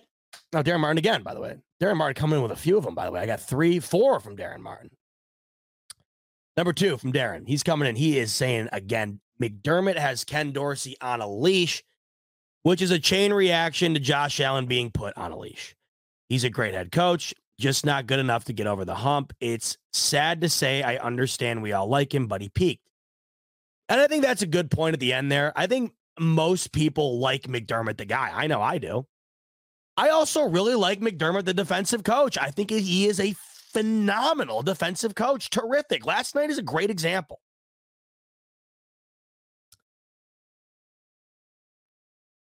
But there is something to be said about having a quarterback of the caliber of Josh Allen and not having an offensive coach to support him. There's something to be said about that. If you don't think that that Patrick Mahomes has benefited from Andy Reid being his coach, you're nuts. If you don't think that Joe Burrow has benefited from Zach Taylor being his coach, you're nuts. Look at Jared Goff with a great offensive coordinator, and, and Ben, is it Ben Taylor there? Resurrected his career. Look at Jimmy Garoppolo with Kyle Shanahan. The the guy, people, yeah, that guy had people debating if he was a top ten quarterback or not. It matters. It absolutely matters. And some of these guys aren't great head coaches. I'm not going to question Josh McDaniels' ability to be an offensive coordinator. They won, shit, they won, what, six Super Bowls? I'm not going to question the guy. But he sure as hell is a shithead coach. It's the same thing with Nathaniel Hackett, many would say. The coaching matters. And the problem with having a defensive coach is that your offensive coordinator is a rotating door if your offense is, is anywhere close to where you want it to be. Like that Ben Taylor in Detroit is going to get a head coaching job. That offense is way too good, and, he, and he's way too creative of a mind at the, uh, at the job to just be stuck at a coordinator job. And that's the overarching point here. If you're good enough at a coordinator position to make the offense one of the better offenses in the league or far better than expected, you're going to get a job. And that means that that job is going to have to be replaced. And the more you continue to spin the roulette wheel, the higher like, likely, uh, higher of a chance you're going to have to lose. With a, with a spin of the roulette wheel with Brian Daboll, you already had won. But now, you know, the ball was taken out of the um, out of the out of the wheel. And you got to spin again. And right now, many would argue that that you had black and Ken Dorsey's red. So I guess to me, if, if you're in the camp of we got to move on from it, like say, for instance, and I think that, you know, we, we knew this before the beginning of the season and it stands true today, despite the extension. I don't care because I think the majority of that extension for Beane and McDermott was an, it was an aesthetic play more than anything else. That's what I think it was. The P R move. I think if the Bills miss the playoffs, there is certainly a conversation had with Terry Pegula and whoever else about making a switch. And I think one of the bigger reasons for that is because it's not because McDermott's not a great defensive mind. He is. It's because in this era, it just seems as though you have got to have an offensive coach in order to be able to make your offense the best it can be. And in this league, if your offense isn't the best it can be, especially with a quarterback of Josh Allen's caliber, you're never going to get to the ultimate, you know, the ultimate pinnacle, and that's the Super Bowl. You're never going to win it because you're going to have to continuously hit time and time again on great offensive coordinators, and that is not easy to do. Because every time you hit on one, they're going to get a they're going to get a job two, three years later. You got to continuously do it again and again and again. And I think right now, I mean, we we we pretty much know that Sean or excuse me, that Ken Dorsey is not Brian Daboll, and it matters. We've I just gave you a, a, a list of examples of quarterbacks who are not the same, for better or worse, based on their coach their coaching situation. The other thing, too, is when you have a defensive head coach, I also think that the management and the overall culture of the team is more focused on the position in which the coach is most uh, experienced with. Why do you think that this Bills team has invested far more draft and uh, cap capital towards the defense? Other than Stephon Diggs, and of course, finally drafting an offensive weapon in the first round for the first time since Josh Allen was drafted, other than th- those two moves, almost every major move that these Bills have made has been towards the defensive side of the ball. And I think that's why right now the Bills defense, and I've said this before, I got roasted for it, and I stand by it today because it's true. the Bills defense has been the more consistent element of this team during the McDermott era. It has, and it continues to be, despite being as banged up as it is. So it makes sense they've invested not only their head coaching position, but most of their draft capital and most of their cap room when available to it. Now, let's talk about the Josh Allen being put on a leash thing. This circles back to what I was talking about earlier, where I'm starting to question, you know, my trust in Josh Allen at the at this given moment. So there's two ways to look at that statement. If he's on a leash, then wouldn't he be making the easier reads all the time, almost to a fault?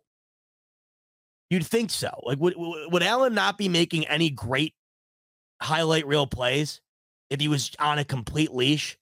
That to me would indicate leash. I don't think a leash has led to Josh Allen leading the league in interceptions. But what I do think is there is some sort of leash on the creativity that Josh Allen's working within. Oh, Zach Wilson fumble. Come on, bud. Or no, good, bud. What, what, am, I, what am I saying? Um, I think there's a, a current stranglehold on where this offense, uh, you know, currently is. And that, in turn, has put Josh Allen in some sort of a bind. It doesn't seem like there's anything ever schemed up to get somebody completely wide open. It doesn't seem like there's anything completely schemed up to get anybody else adequate opportunities outside of Diggs. And now, thankfully, Dalton Kincaid. I mean, there's no better example than that Gabe Davis line last night. How is it even possible? How as an offensive coordinator can you go the duration of a football game with your quote-unquote wide receiver two only having two targets and zero catches? I mean, at least Sha- Khalil Shakir has been having a couple of good games in a row here. That is very encouraging to see. But, you know, you look at the other side of the football field last night, and the, and the Bengals have Joe Mixon and Tyler Boyd and Jamar Chase and T. Higgins, and it's like you look at, you look back at the Bills and you're kind of like, yeah, this isn't all that comparable. Because you have a Diggs caliber wide receiver in Chase, and then you have two much better weapons than the, the Bills have anywhere else at the wide receiver position to go along with that. And then, you know, when you're, you know, Kincaid is easily their second best offensive player right now. That's not named uh, Josh Allen. Diggs and Kincaid, and the kids played, uh, kids played nine football games. I will say though, and uh, it's unfortunate. I love Dawson Knox, but uh, Dawson Knox cannot come back and uh, assume the starting role. Kincaid is a. I let's let's get positive for a second here. Last night and last week. And really the, the the entirety of the, the last full month here, Kincaid showing you why he was getting the praise he was getting uh, before, during, and after the draft. That dude's going to be something else. Watching him last night was the absolute highlight of the evening, and it made the evening more manageable, and it made it uh, far more exciting. And it made it far more uh, encouraging as far as what will be around for this team down the line. That dude's unbelievable. And it's unbelievably unfortunate that he had that fumble. Once again, I'll say it was just a terrific defensive play that he happened to be on the end of. Um, but that dude is an, a stud, a freak. And he, and he is literally nine games in, and they've barely gotten him involved until Knox got hurt. Just imagine what's going to happen with more experience, more targets, more incorporation into the offense. That looks like an absolute home run today. And I can only imagine how great it's going to look if they continue to evolve with it. Uh, it's it's awesome. But it still feels as though something's got to give offensively, because you either have to have another amazing offensive weapon at the wide receiver position, or you have to have a run game. If the Bills were able to run, I think what they have at off uh, at wide receiver right now would probably be adequate. With Kincaid playing the way he is, I would say it's probably adequate. But when you can't run the ball and you are reliant on the ability to throw it, I think that's where you realize the Bills really need to get somebody else involved or or on the team, really, in order to be able to uh, to be a high functioning, high flying offense. because the, you know, once again, last night you just look across the field, and when you have that much more to work with, certainly makes Joe Burrow's life easier. When Joe Burrow is making the right decisions and he's got a run game behind him and he's got those weapons, I mean, it, it's a it, real nice environment to play in. Jets, oh, they're about to go down fourteen nothing. I'm shocked. Nobody's nobody's really put points up like this on the Jets. Chargers offense, though, good. We got the Chargers coming down the pipe, too. Bills, a couple months. Or actually, wait, no, is, is that sooner than that? I think it's a couple months. Yeah, two days before Christmas. Well, not a couple months, month and a half. All right, Darren again. What's Darren got this time? If you have been coaching the same team for five years with the same quarterback and haven't won a Super Bowl within that stat, then you will never. Uh, no, I know that's a real that's a real stat. I actually heard that yesterday. Never happened before. And you know, right now there's no reason to think it will. Um, I don't know what it takes to move on, but I will say once again, if this team continues to play like they're playing, and if they do miss the playoffs, I think there's a major conversation that's had, and I think that maybe that results in in something there. I do. I think McDermott's really got his work cut out for him the remainder of the year here, because I think he might be in trouble if this Bills team misses the playoffs. And if it's not him, it's certainly Dorsey. If they don't go, if they don't move off of anybody and it continues like this, then I, I, I mean, God bless them. You almost got to consider what you're doing with your Sundays at that point. If they, they don't even care enough to to, to make a move. Fiance Carol out with our friend Nikki right now. She says hello, hello back. They're at the bar watching uh, the Jets uh, early on here get their ass kicked, which is uh, which is nice. Darren says, read my donos. Check that box. Darren, sorry for the delay on that, brother, but we got him down. All good points, by the way, and I appreciate you bringing them up. Walter, to round us out in the super chats here, he says, in our four losses, Davis only has nine receptions, one hundred thirty-eight yards, and a touchdown. Keep in mind, one hundred yards and a T D came against the Jags, where he was a no-show until the late fourth quarter. Wow, I didn't even know that. That's a great stat. Appreciate you bringing that up, Walter. Um...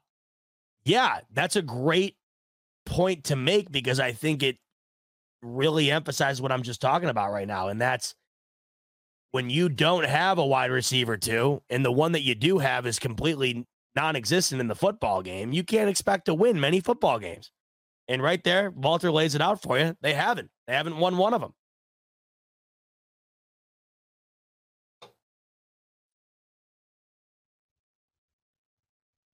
Now, I don't know if there that's a move you may. I don't know. How, I don't know how that gets done. If you want to go in the draft and find a way to move on up, I mean, there's some unbelievable wide receivers coming out of the draft this year. But I don't know if that's something you wait for a late round for.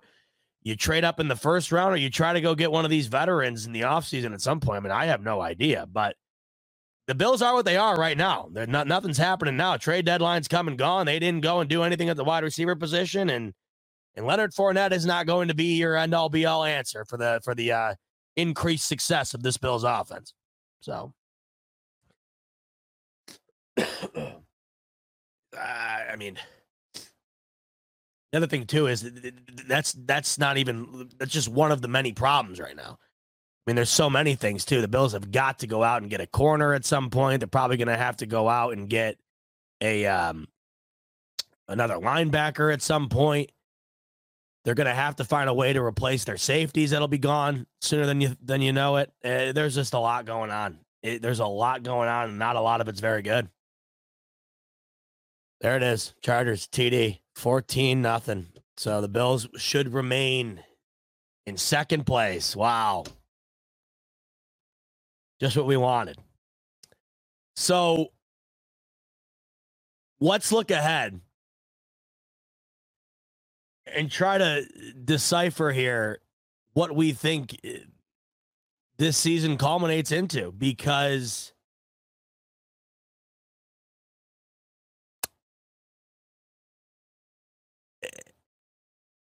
here's the reality. It's five and four today.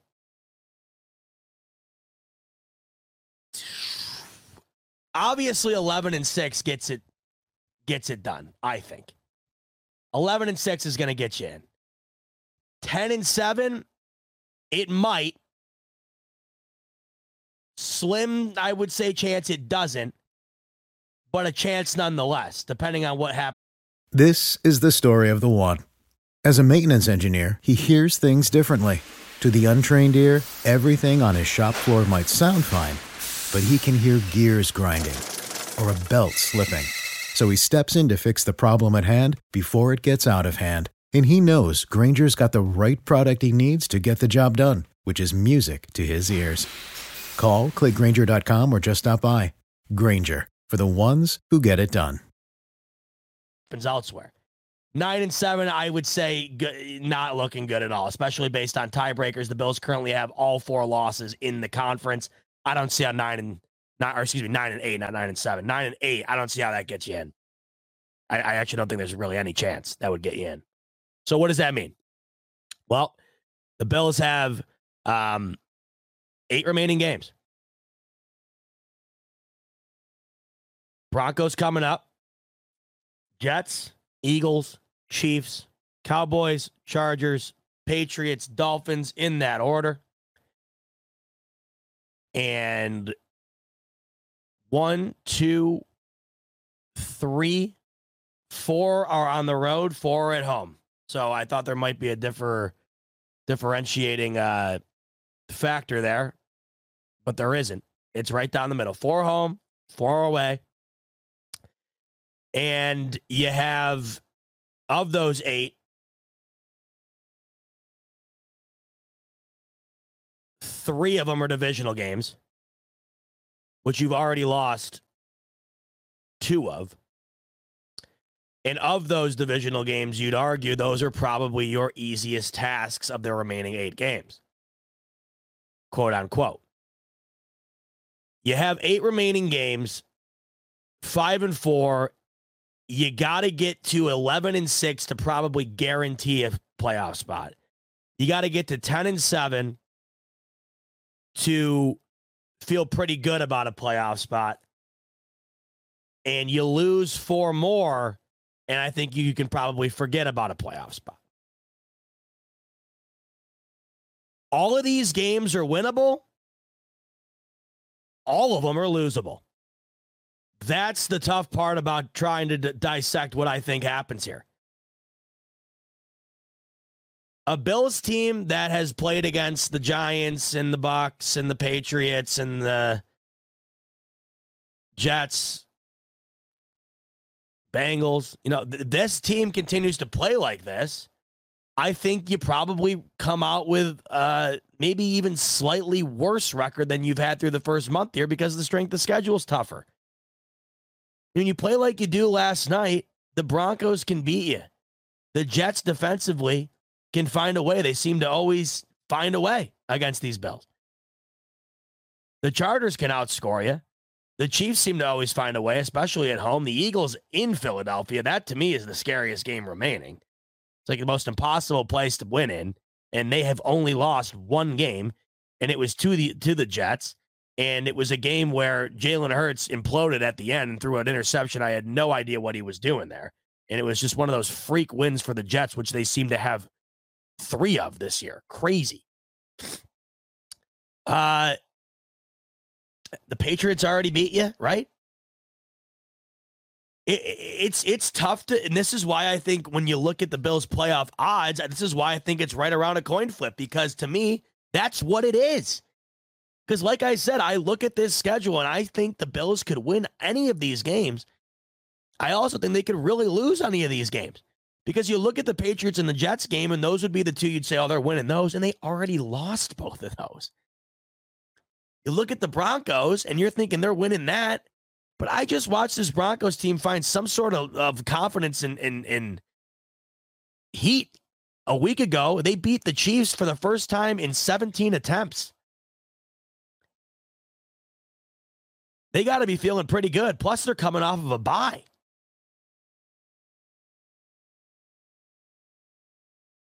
This team needs to figure it out over the next two weeks or they're screwed.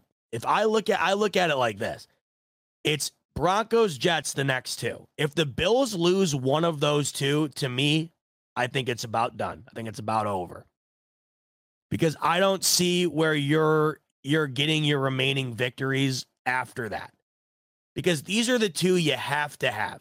If you're sitting at seven and four going into the Eagles game, you're back on some sort of track.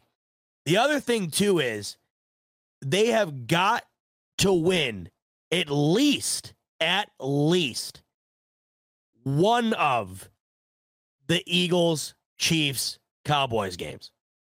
Have to. That's already baking in beating the Jets, beating the Broncos, beating the Patriots, hopefully beating the Dolphins again. And the more I think about it and the more I look at the Dolphins schedule, they end the year pretty tough as well towards the late end of it. The more I look at it, the more I honestly think that this division might come down to that game. I think that game in Miami might essentially be a playoff game. Um,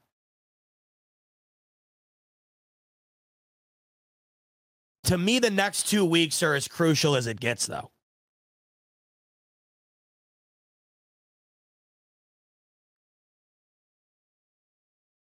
I can't, if you lose to the Jets twice in one year, uh, I don't even know if you deserve to go to the playoffs. And this Broncos team, the nice part about it, needing these two games, they're both at home. The Bills have not lost at home all year. I think there's something to be said about the benefit of this Bills team playing at home. It does, it does feel different, at least to me, when they are home. I feel more confident. The other, the, the, to the counterpoint on that, though, I feel way less confident about games like the Eagles and the Chiefs because they're on the road, especially that Eagles game. But I feel much better about the Bills beating the Patriots when it's in Buffalo. Same can be said for the Jets, and I can say the same about this coming up Monday night. Um, but if they lose this coming up Monday night, you're going to see a version of me you've never seen. I mean, I, I'm going to see a version of me I've never seen. It's going to be sickening. It's going to be absolutely pathetic. I don't want to think of a world where I have watched through ten weeks of football, a Bills team losing to Zach Wilson, Mac Jones, this current iteration of the Denver Broncos. Um, narrowly, narrowly, narrowly beating Baker Mayfield and Tyrod Taylor. I mean, I, I can't, th- this coming up week needs to be, it needs to be a win, and it needs to be, to me, I can't even say this anymore. I can't, this team, I don't know if this is a team where I can say confidently, they need to go out and give a statement.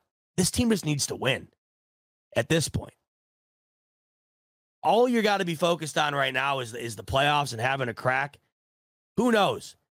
You, you look at throughout history, there have been teams that don't belong in the playoffs who have somehow figured it out and made a run, and that's all we need from these Bills right now. And God only knows.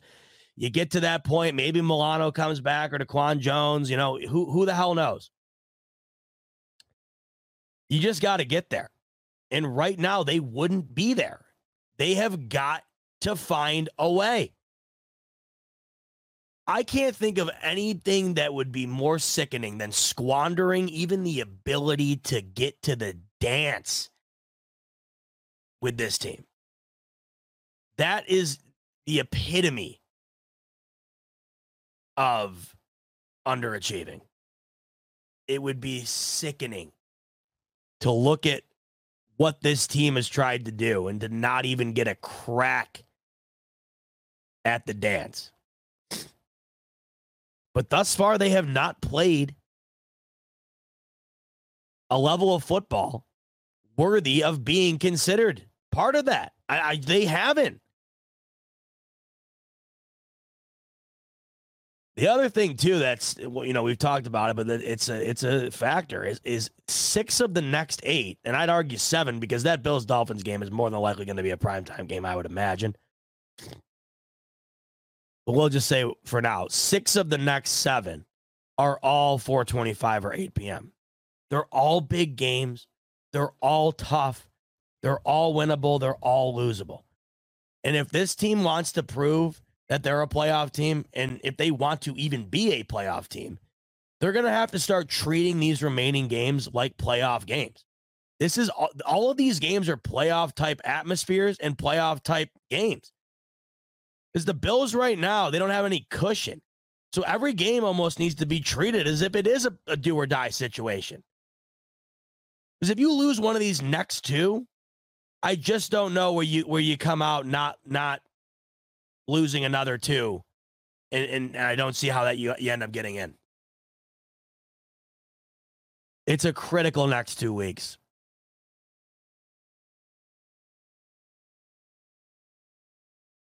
The only thing that just is, this is the most alarming thing to me, is we haven't seen even a remote ability to be a good football team in over a month. October first was the Bills-Dolphins game. In, in the interim between today and October first, the Bills have played five games. They've lost three of the five, and they've looked mediocre to bad in all five. So to have an abundance of confidence about their ability to go and do what needs to be done is really uh, almost, it's, it's impossible for me. I don't have it. I am not confident at all about playing the Denver Broncos this week. I am certainly not confident about playing the New York Jets the way that they always play us with the, with their defense. Ungodly unconfident about going into Philadelphia and trying to figure that out. Prove me wrong. Prove all of us wrong. Because I would venture to believe the majority of the fan base right now who's actually watched these games and understands what is happening would probably feel the exact same. Oh, shit, Caroline wants to know if I want wings. Ooh, who's ever said no to that? Yes. Big time. Make me feel better, please. Let's go to some chats, see what everybody is up to uh, outside of Caroline, who's, who's taking my wing order. That's awesome. Love that. Um... So Brian's asking, do you do you feel confident the way this coach uses his timeouts? No. No. See, that's the thing that's tough with me with McDermott. I was talking with my dad earlier. My dad said, you know, I think he's just a great coordinator. Maybe that maybe that's true. There's really a lot of McDermott I do like. What I don't like are situations last night. We, I talked about it a little bit earlier, but th- but that challenge is just so bad. And if I and everybody else on the planet with the Twitter app immediately knows that was a horrible challenge, how does the guy, and this is what I've never understood sometimes about like these jobs, these coaching jobs, you know, sometimes you can have an argument and then it makes sense. Okay, the guy made a move, it didn't work out, you can't dog on him. Like, for instance, going for it on fourth down, you don't get it, of course you're going to get shit on if you don't get it, you're going to get praised if you do get it. Those are irrelevant to me. But there's moments where everybody on the planet knows the decision's wrong, except for the guy in charge of making the decision, the guy getting paid millions of dollars to make the decision. Last night was one of those. There is not a scenario on the planet regarding that play that made sense in throwing a, a red challenge flag. It was a nine-yard gain. It did not affect the flow or the outcome of the game at all, whether it was overturned or held up, which we know because it was held up and they still scored. And you are down by two scores with only two remaining timeouts. The odds of you winning this challenge are negligible at best. And you're essentially making a really risky and frankly shitty bet where if you lose, I mean, this is the best way to put it. Think about what's at stake. I'm making a risky bet, and if I win, I get, wait for it, nine yards. If I lose, I lose one of only two remaining timeouts in a two-score football game with only about four minutes left. Does that make any logical sense to you? No. So it was terrible. But you know what? Honestly, thank God it didn't come down. I, I'm not even kidding you. Thank God it didn't come down to that timeout really mattering. Because it didn't. And if it did, uh, if you think I look sick tonight, which I am, by the way, I was sick. That's why I wasn't with you last week, by the way. I haven't even said anything. I, I was sicker than hell all last week. It was terrible. So, you know, of course, cap it off with the game last night. What a week. What a week. It was great. But if it had come down to, like, the Bills losing with it being blatantly obvious the reason they lost being they didn't have another timeout, I, I don't even know. So uh, maybe the, there, there's there's a beauty in the way they lost to some degree. Thank God it didn't happen. Like, say Von Miller makes that tackle, and the Bills get down to, like, the, the twenty-five, and they couldn't get another playoff because they didn't have a timeout. The fire McDermott chants today would be a thousand times louder than the fire Dorsey chants, which are quite loud today. They are loud. You know, I'm not going to sit here and pretend like I know how to be an offensive coordinator. I never have. I never will. But, you know, with that said, I'm, I'm not going to, I, and I, I don't know if you had, and I think if anybody had the answer to this, then they, they'd be, be getting paid to be able to use that expertise. Nobody has the answer to this. If somebody knew what was going wrong with this team currently, you know, they they they would be, be making millions. But what I do know is that it clearly seems as though there is not, whether it's hurting them and it's the sole reason they're it's hurting them or not, it definitely seems inevitable that the offensive scheme and the coaching from Dorsey is not benefiting them. And a lot of the times, if you are... If you are incorporating yourself around things that aren't bettering you, I mean, that's usually uh, an indication to move on, even if it's not necessarily hindering you. And that's where I, I have yet to really ever come on here and say it's time to fire Ken Dorsey. But I don't really know. Do you, um, are you put at a disadvantage today if you fire Ken Dorsey? I don't think you are. How much different does this offense look tomorrow if Ken Dorsey gets canned tonight? And if you could argue that you think it may have a chance to be better, and you really don't know if it could be much worse, that to me kind of points in the direction of maybe it's time you, you, you let the guy go. Think about it. There's only thirty-two of those jobs in the league. And if the current guy at the job is very obviously not benefiting or pushing the team forward, you can't necessarily entirely prove that he is disadvantaging them. But you can pretty much tell that at the very best, it's stagnant. I think that that's when you say we have got to... Uh, take a crack at somebody who we think has a chance to push it forward. Because right now, I don't know if you can, it just seems like you have enough under your belt to, to kind of understand that you don't really know if it's going to drastically change anytime soon, and it has to drastically change. So whether it's Ken Dorsey's fault or not is one thing, but whether I think he just needs to go because it's not necessarily a strong suit of this team is another. Your coordinator needs to be a strong suit, especially with a quarterback like Josh Allen. And if it's clearly obvious that it isn't, then I think that there, there's your argument to getting rid of him. The argument might not be able to be proved today that it is entirely his fault that this offense is, is playing the way they are. But I think there's plenty of evidence to prove that he's not making this offense any better than what it was or what it can be. So, to me, I'm more in the boat of today of uh, it's time to move on than I think I've ever been, because I just think something's got to give. A spark needs to be ignited. And I don't know where else you're really getting that spark. You can't go out and get an offensive weapon or a wide receiver. The trade deadline's gone. You can't fire McDermott. I just think that would be stupid. I don't think there's any real reason today to fire Sean McDermott. I think if anything, you'd see a major, you'd see a major drop off in defense. And also another thing, who would even coach the defense if you fired McDermott today? There isn't a defensive coordinator. The only real option to me, as far as something's got to give and we need a spark, is time to let Dorsey go. And it'd be different too, I think.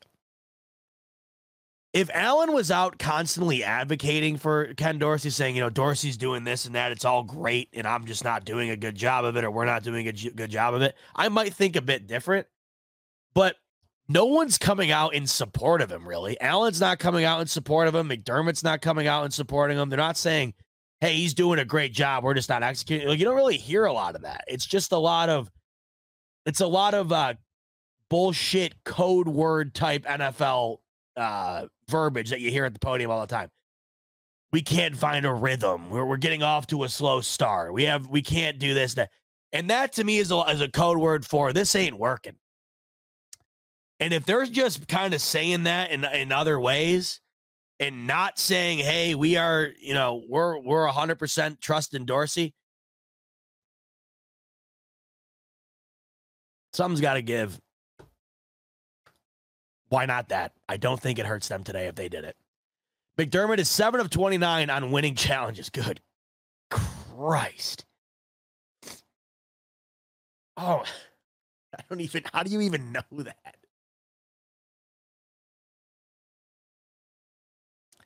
Walter, I'd like to imagine the only reason you know that is because every time McDermott has challenged a play, you bring it, you pull out a little notebook and have a pen and write it in a little journal. That is horrendous. So that's what?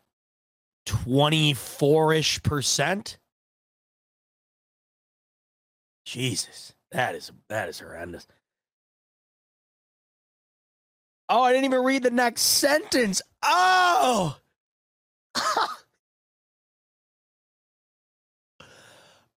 Oh! That is so bad. An average of one per year. Oh, it gets even worse. That's worse than Davis's per- receptions per game. Walter, from the top rope, you just dropped down a banger of a super chat. Every sentence got better. That is a remarkable super chat right there. Okay. Every sentence. Nice. Three nice, short, concise sentences. Each one of them absolutely strikes you to your core, okay? McDermott is seven of twenty-nine on winning challenges. That's an average of one per year. That's worse than Gabe Davis receptions per game.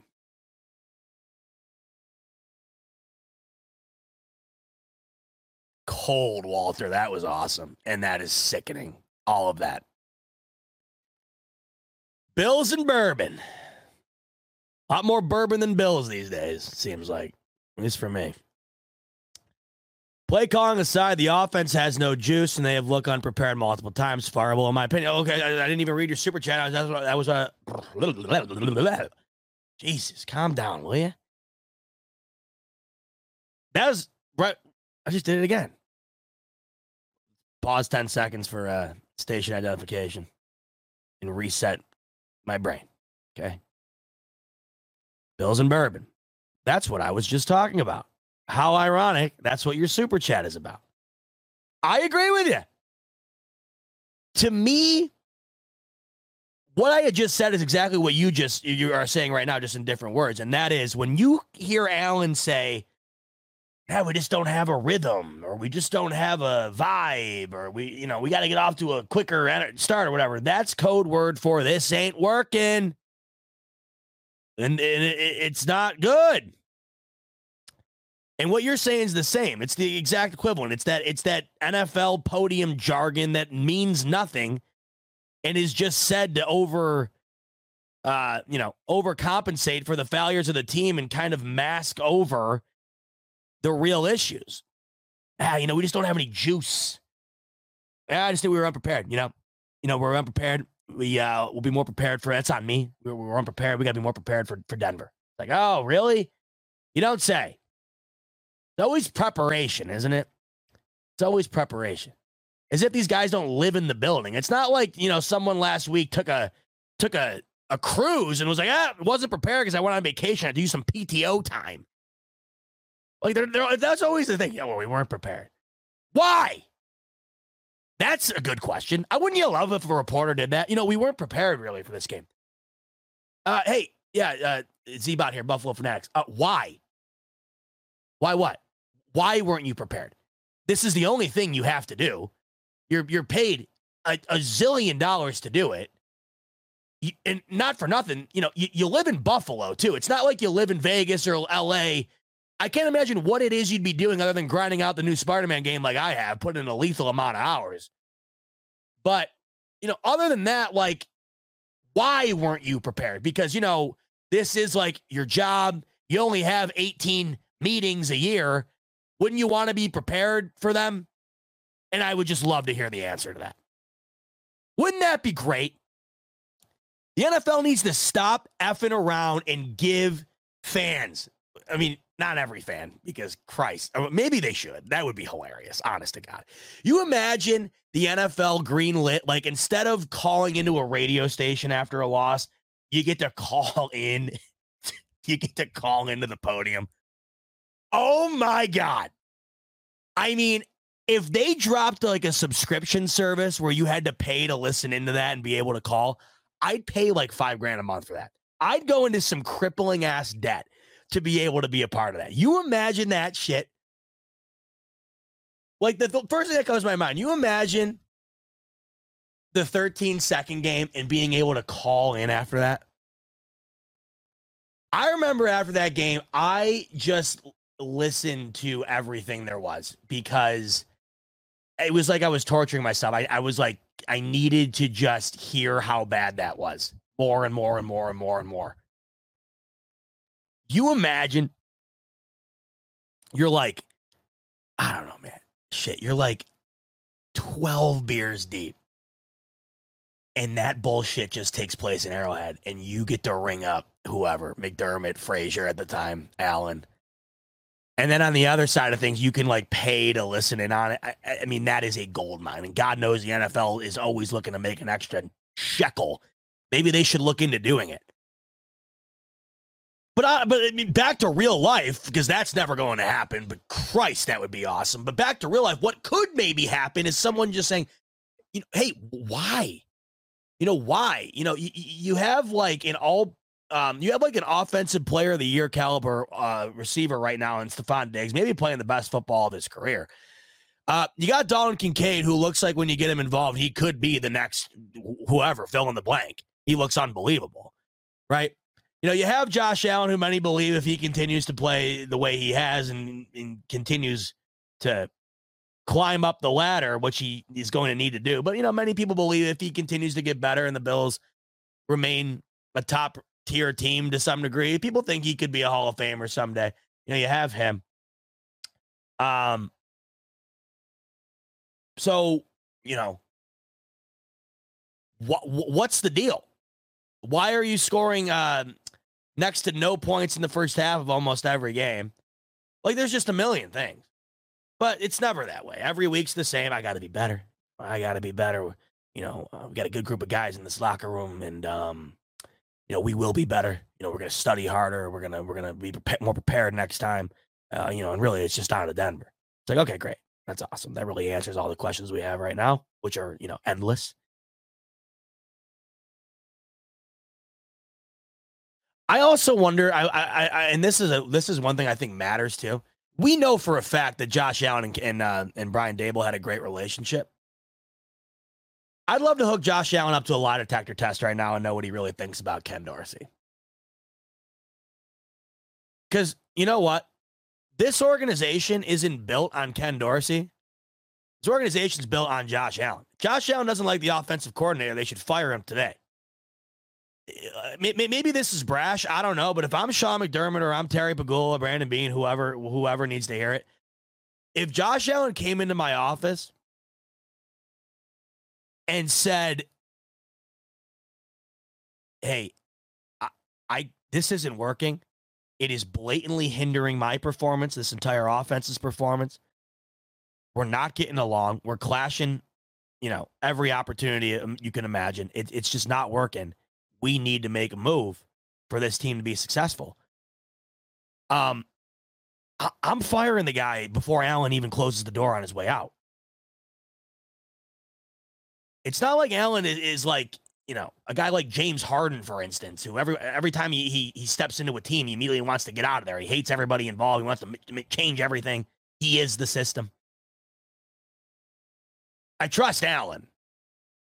Good head on his shoulders, always been great at the podium, always been a, a leader, highly talked about by all his teammates. They all love him. Trustworthy guy. So I would love to know. To me, that means a ton.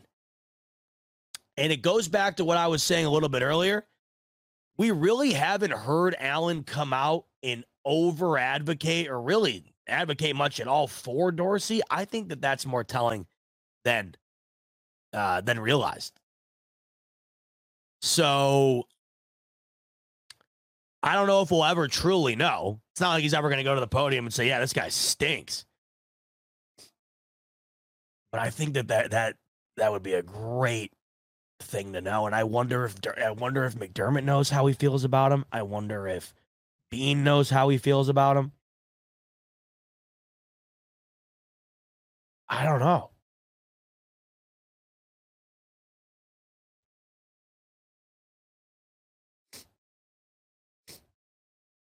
All I know is when Allen is is put in his best position and he's playing his best game, he's one of the greatest players I've ever seen play the sport. And there are times where you see it, but right now, between a combination of him, it looks at times like he's uncertain of himself, feels at times like this offense feels uncertain about its entire identity. The, the play calling at times just feels like it doesn't make any sense. Once again, last night, a third and short situation where this team lines up in the shotgun and throws the ball, despite having a six foot two or whatever he is, six foot five, two hundred forty pound quarterback, continuously do that. Um, I, I've lost count of the amount of times they've done it. it. It is the most sickening thing in all of football. They're not the only team to do it too. A bunch of teams do. It makes no sense at all. Like, it's like the entirety of the, the coaching union got together and said, hey, we're just going to run this really stupid format or formation every short down situation. We have to all agree to do it, even though it's beyond dumb. Uh,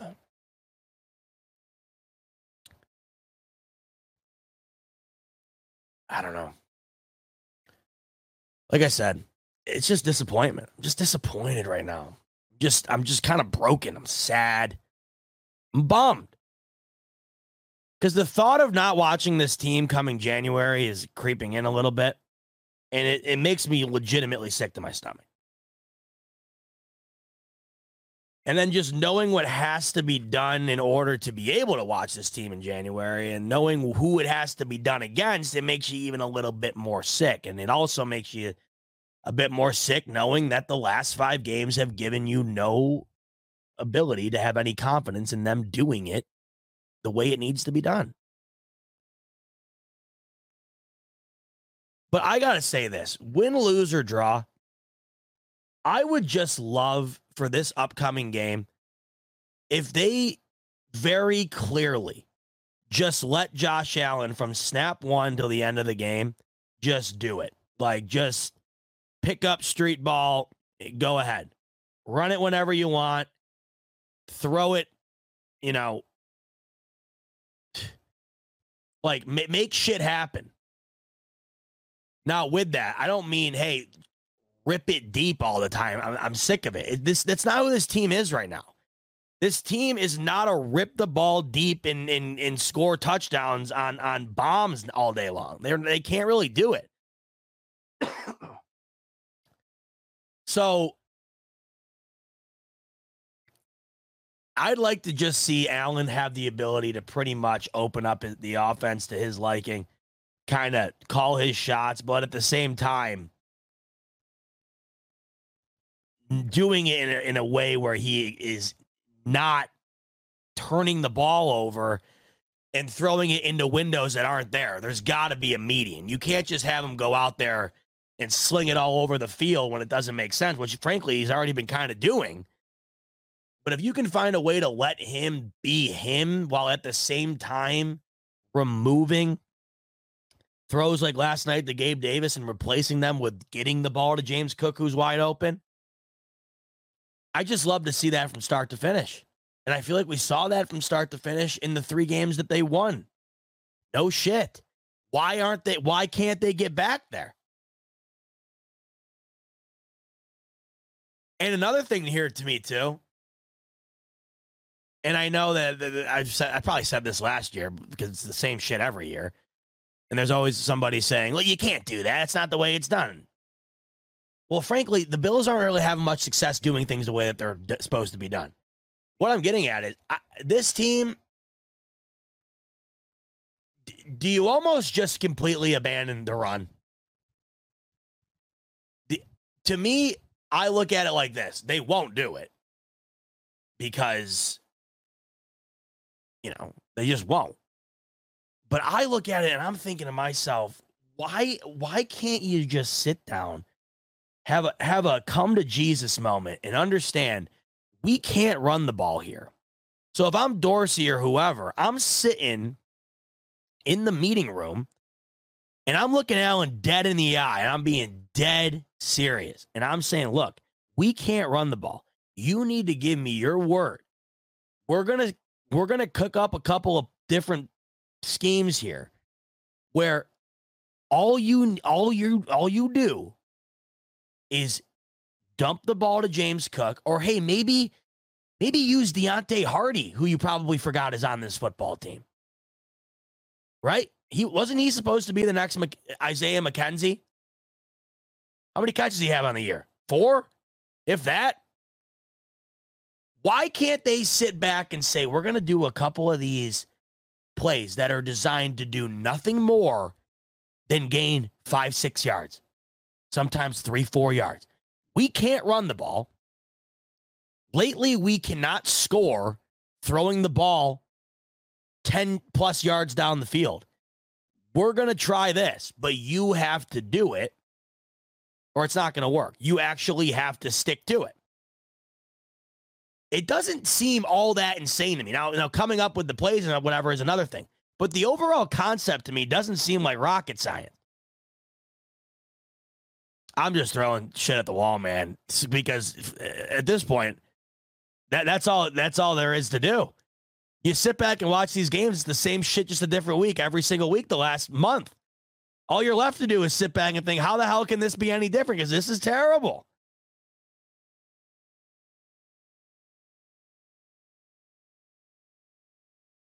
Take a look at the comments section, see what the gang is saying. Two hours, ten minutes in. Update on the Jets, by the way. fourteen three. Chargers up. Jets ball. Four minutes in the first half. I cannot for the life of me believe the Jets are four and three right now. How they won that game last week against the Giants, that, dude, that was ins- just insane.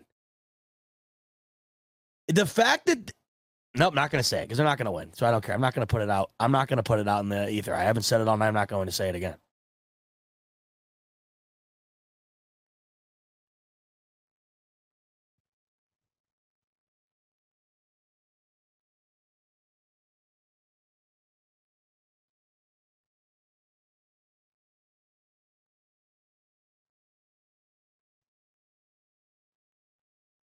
All right, we've got a super chat here. Sorry, I was just kind of scrolling through. I was just seeing some random shit, and not even about the Bills. Kept seeing the First Amendment. The hell does that got to do with anything? I don't even know what it was about, so apologize if it was uh, just a... That's what I love. Sometimes I'll scroll through here. People are just having, like, full-on conversations about shit that has nothing to do with uh, One, I mean, I don't care if you're talking about what I'm saying, but it doesn't even have anything to do with, like, football. It's got to do with, like, the most random thing. M O S coming in, and he's saying, bot calls into the podium. Oh, you better believe I'd be ringing that baby up if I had that subscription service. The highlight of, oh.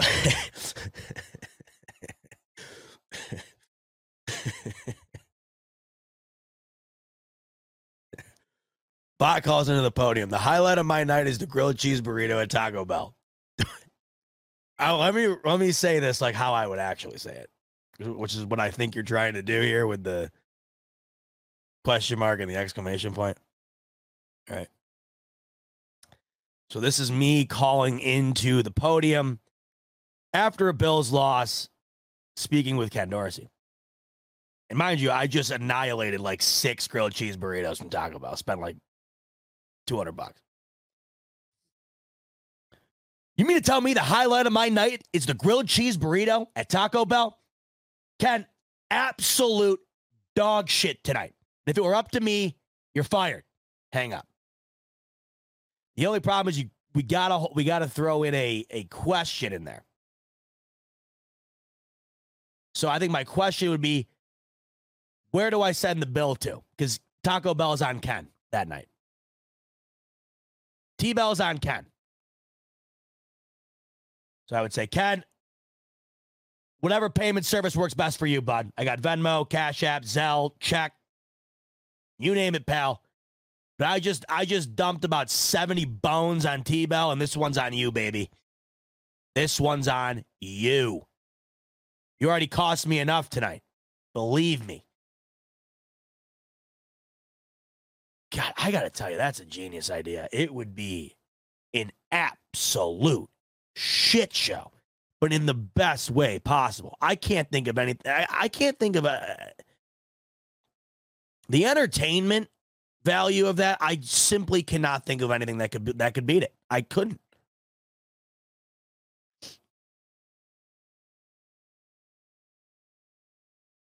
It reminds me of this. I think I got. I think I got this on my soundboard still. Do I have it? Well, it's not- yeah, this one right here. Okay, so I want you to imagine this while we're on the topic of the, you know, calling into the podium. This is, I think this. Yeah, this is this compilation of phone calls I'm about to play to you is right after the Bills beat the living hell out of the Patriots in the wild card two years ago. This is the calls that were being made into uh, W F A N in, in Boston. Well, it's not that good of a morning, buddy, but we're gonna we're gonna see if we can recover from this one, Mister Bill. Hold on, I haven't listened to this in a while, so just be prepared. I'm probably gonna laugh my ass off. I remember this is incredible. So here it is. Well, it's not that good of a morning, buddy, but we're gonna we're gonna see if we can recover from this one. Mister Bill Belichick should be on his way out the door. Stop playing. Oh shit. How about as I'm playing that? You gotta be, you gotta be kidding me. As I start to play that, my headphones died. I'll play it for you guys anyways.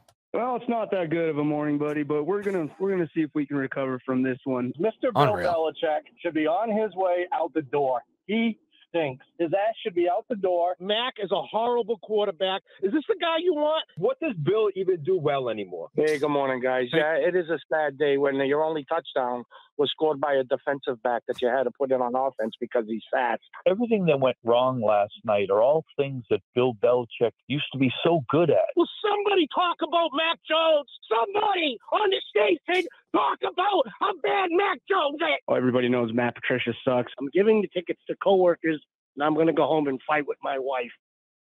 I'm going to have to go back and listen to that after the show. I'm jealous because I know that that's phenomenal. I haven't listened to it in forever, but I just remember that I already had that on there. But just imagine that. Like, I know that there's that one guy on there talking about his wife or whatever, if I remember correctly. Just imagine that shit, but like saying, instead of saying that to like some local radio guy, but saying it to like McDermott. That'd be nuts. It'd be absolutely crazy. It actually happened. Um, you know, th- th- this kind of does happen in college more often. It just happened to Dabo Sweeney in Clemson the other day. It went viral there where the, there was some dude who called in because some of these guys do shows with calls like, um, well, Jerry Jones does a show, but I don't think he takes calls. but I know Saban does one where he takes calls, and Dabo Swinney apparently does too. And someone called into the show, and they literally just, I mean, balls on this dude. But the, the guy just calls in and says Dabo Swinney. It's like, it's like, what the hell are we paying you eleven million dollars a year for to be this bad? And, and Dabo Swinney ripped this guy a new asshole in the best way possible. He wasn't a dick about it, but he just annihilated him with words. Like, he destroyed him. He was like, you know, this, this, this program didn't sniff a national title basically until I came around. We have two in the last, what, five years or whatever. It was awesome. So it, it is, it is, uh, it does happen to some capacity every now and then, but pipe dream never have that happen. A guy like Mike McDaniels, though, is a good example of, like, it being able to work well. Like, I saw some, Mike McDaniels, I, I love the guy. I love him. Because I saw this, like, it's just another example. I saw this video the other day of him getting interviewed, and the guy was literally like, he asked him the coaches in the league that he used to work with who he'd rather marry, kiss, or kill. It was hilarious. Because I'm thinking to myself, this is why I like this guy. Because he actually answered, and his answers were funny, and they were smart, and they like made sense. And I thought the whole time, I'm like, you imagine asking this shit to Bill Belichick? Like, that's why I like Mike McDaniel. It's got nothing to do with the Dolphins. I just like the guy. Um, Bills and Bourbon. Another round of super chats coming in for B and B. He's saying, if the Bills were owned by Jerry Jones, good Lord. Imagine that shit show. Man, that's a, that's a weird alternate universe. Never even thought about a, a, you know, something like that. I guess we almost experienced it to some degree with uh, our boy D J there, or whoever the hell it was. What was it? Bon, Bon freaking Jovi? Good Christ. The Bills were owned by Jerry Jones. He would be all over the media. Well, he would own. That's the thing. It's like, that's the weird thing, though, if he if he owned the Bills. Like, he owns Dallas, and Dallas is a major, massive city with a lot going on. If he owned the Bills, he would essentially own Buffalo. Like, it would be a very odd scenario. Like, Terry Pegula is a very hands-off guy. I'd imagine there's a big portion of the fan base don't even know doesn't even know what the guy looks like. I would imagine there's a big majority of this fan base. If they were standing in line at the grocery store and Terry Pegula was in line with them, they wouldn't even know who the hell he is. Right? That's not the case with that's not the case with Jerry Jones. And he makes sure of it too. You know what I mean? That would be nuts. You'd essentially own the town. Um, and that's what you're saying. Jeez, me and me and Bill's Bourbon are on the same page tonight. He's saying not a peep from Pegula. No faith that he will make the changes needed, aka fire a coach. The window is in fact closing. Honestly, man, I gotta be honest. I I I'd rather have it the way it is with Pegula than Jerry Jones. The way Jerry Jones is, the way Jim Irsay is, I can't stand it. It, it, it. it makes things ten times worse, in my opinion. You inflame the situation oftentimes when you're when you're talking uh, about things that are not necessary in the middle of the season. Like, you know, Jerry Jones going on a radio show and saying glory hole. Like, I, I don't need that from Terry Pegula. I don't need Jerry Jones going on the radio and telling the public that he went out and got Trey Lance without even giving Mike McCarthy a phone call. I don't want to hear any of that shit. It's a bad look, and that's really all that comes from these guys doing that stuff. That's kind of why I want to I want to have the streaming service, because it would just be nothing but hilarious stuff. None of it would really be any, none of it would really any, be constructive, you know. So I get what you're saying. I think. And that's to the point I was making. Maybe there is something to be said about the the majority of this fan base probably not knowing what Terry Pegula looks like. Maybe there's something to be said there about that not being great. That I get. But I'm much more in favor of the laissez-faire type ownership within the media in comparison to somebody like Jerry Jones or Jim Irsay. To me, the the absolute pinnacle of ownership is a guy like Mark Cuban. who, yes, he's in the media, but he's a very, very smart, funny, understanding, reasonable guy who knows what he's doing every time he's doing it. I can't say the same about Jerry Jones and Jim Irsay. Those, those two are loose cannons. For Christ's sake, Jim Irsay hired Jeff Saturday off the E S P N set to be his head coach. Mark Cuban ain't doing that, okay? And Jerry Jones just says anything. He'll just say anything for the, for the sake of saying it. And, uh, you know, and, and Jerry Jones, despite the massive success uh, marketing his team and making them into America's team and the brand deals he's been able to secure for the league, and, you know, truth be told, the, the N F L would not be what it is today without Jerry Jones, and I'm very respectful of that, of him. I mean, he's an icon. But, you know, as far as running the, the, the Dallas Cowboys in regard to the actual product on the field, it has not been very, very great. And Jerry Jones thinks he is a far better football mind than he actually is. And I think that that has cost this team at times throughout um, throughout the, the years here. He's constantly been chasing the glory days. He's never really come close to it. He's overpaid players that don't deserve the money, including Dak Prescott, in my opinion. Obviously, of course, Ezekiel Elliott's the most recent example of a guy that was just vastly overpaid. Um, he does stuff like the Trey Lance Such, you know, thing where I just, to me, uh, you're undermining the the chain of command on the team. I understand you own it, but you're not even going to consult with your head coach about a guy who's going to be on his offense. Um, he seems to constantly hire guys who will be his buddy, not necessarily guys who will be the best hire. There's a lot of things that go into that. I've had no issue with Terry Pegula's ownership with the Buffalo Bills. I know many people have issue with his ownership of the, the, the uh, Buffalo Sabres. And to that, I think I understand. I'm not a huge hockey guy. I definitely enjoy watching it, especially around the playoffs. I get real into it. But I'm not like a lot of people, probably many of you in here, who are nightly Sabres uh, watchers. But from what I've been told, it just feels, and, and, and this seems like it makes a lot of sense to me, it just feels like the Bills are the, you know, the golden goose, and the, the Sabres were kind of the, the side dish that came along with it, and they treat it as such. And that does seem to make a lot of sense. And, and you know, throughout the Pegula ownership here, the Bills have ascended and became relevant and prominent, and the Sabres haven't. And I'm guessing that's why they get the majority of the attention, and the Sabres continue to feel like they're neglected, and it results in, What's the what's the drought going on now for the Sabres playoffs? Oh, I mean, it's got to be what?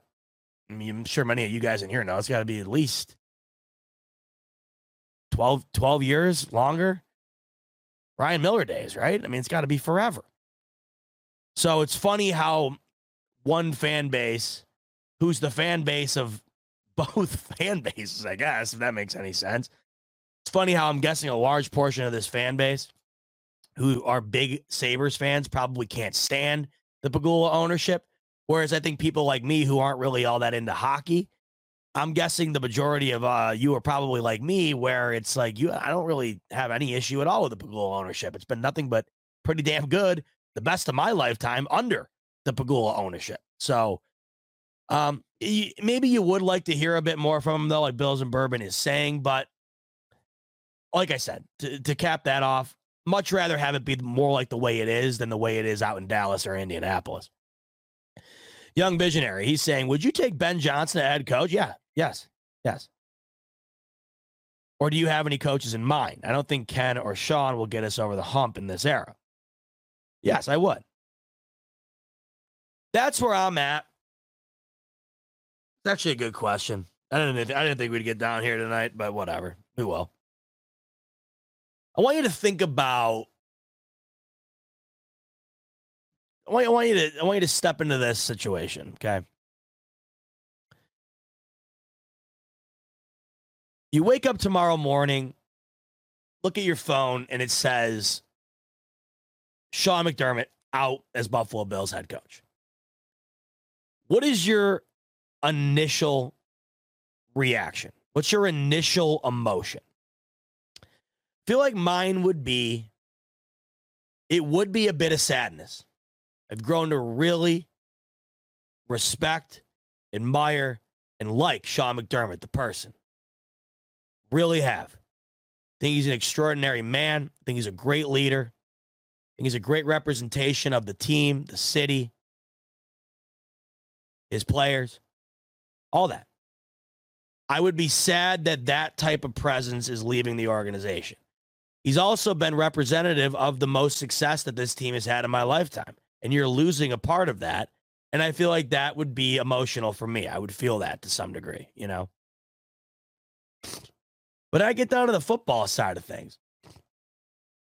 And if I had read that in that article, they are also naming a new head coach, and say it was a guy like you're talking about here, Ben Johnson, the offensive coordinator of the Detroit Lions, my brain would flip from the sadness and I think, you know, the, um, you know, the feeling for that, him, the person. It would flip from that to I'm kind of excited right now. And that kind of tells me where we're at. If you would be excited about an offensive coach hiring, head coach hiring, does that mean there needs to be a switch? I don't know if it means there has to be. I just think it means that you're definitely not opposed to it, if that makes sense. And I think that that might be where I'm at. I think at this point, but the thing is, you'd, you'd really have to have a great defensive coordinator to follow in with that. You can't just go out and hire a great offensive-minded head coach and then completely neglect the defense, because then you're just trading one problem for another. So there'd have to be a lot of factors. But if we were just getting down to the, the sole offensive side of things, all I know is I've never seen Josh Allen with, with a offensive head coach. And the thought of that sounds pretty enticing. The only reason I haven't given it a whole ton of thought is because it would be, it would come at the expense of losing Coach McDermott. But I don't know. There's some, there's something about that. There's something to be said about that, I think. But if they make the playoffs, it's not happening. McDermott's not going anywhere. And, you know, depending on how the year ends, maybe he shouldn't go anywhere. To me, it really is coming down to, it's coming down to Ken Dorsey. Josh McDaniels for O C, Z about what you think, says Al Bristol. No shot in hell. Keep that guy a million miles away from my team. Guy is a punk. I want nothing to do with a guy like Josh McDaniels. When I heard that story from Jay Glazer, I both laughed and got angry at the same time. Laughed because how pathetic could you possibly be to get offended by a guy trying to rally up the team by bringing up a loss that you had with the Patriots a decade and a half ago? Angry in the sense that how stupid could you possibly be to say that to him? After you're trying everything in your power to get the, the team riled up, and apparently that had worked, what he had said. I want nothing to do with that guy. Be absolutely pissed if I woke up tomorrow and the Bills hired Josh McDaniels for offensive coordinator. I think that guy's a putz.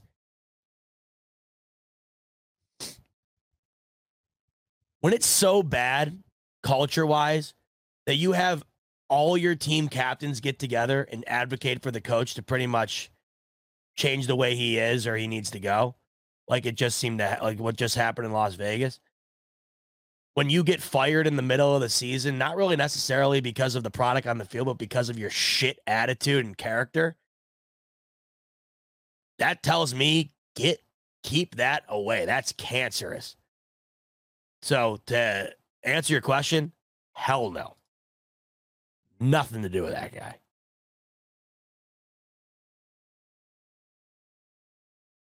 Let me know if you feel differently.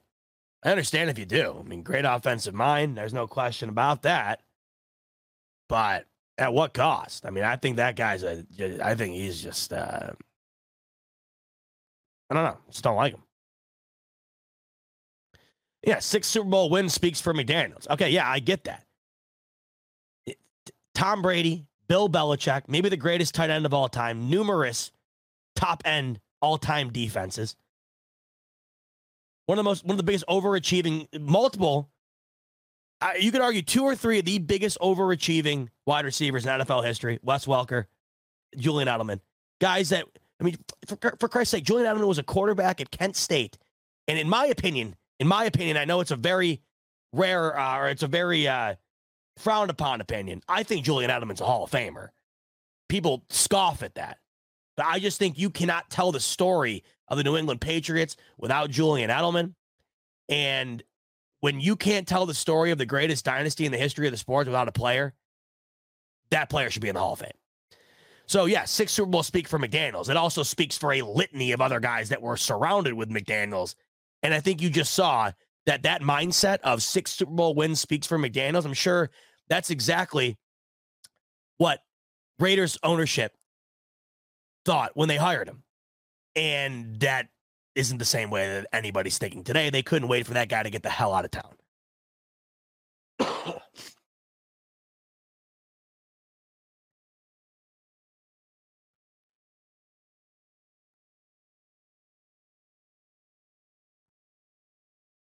And this is the great, Brock's coming in here. This is the part to me where it's like, you can't just, like the people who are just like, fire McDermott. It's like, you can't just do that.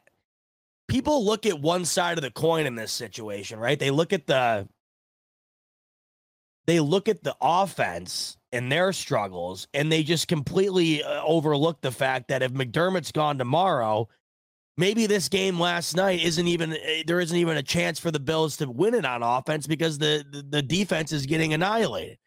I thought after the, the Bengals went down, they walked down the field two consecutive drives to start the game. They really didn't do a whole much. They didn't really do a whole lot else the rest of the game. And three points in the second half to that offense, to, to be able to stop that offense after that interception from Allen, to hold them to ten points after the first quarter, I think a lot of that has to be given credit to McDermott, because I know for a fact that it has to be some sort of coaching with that personnel out there.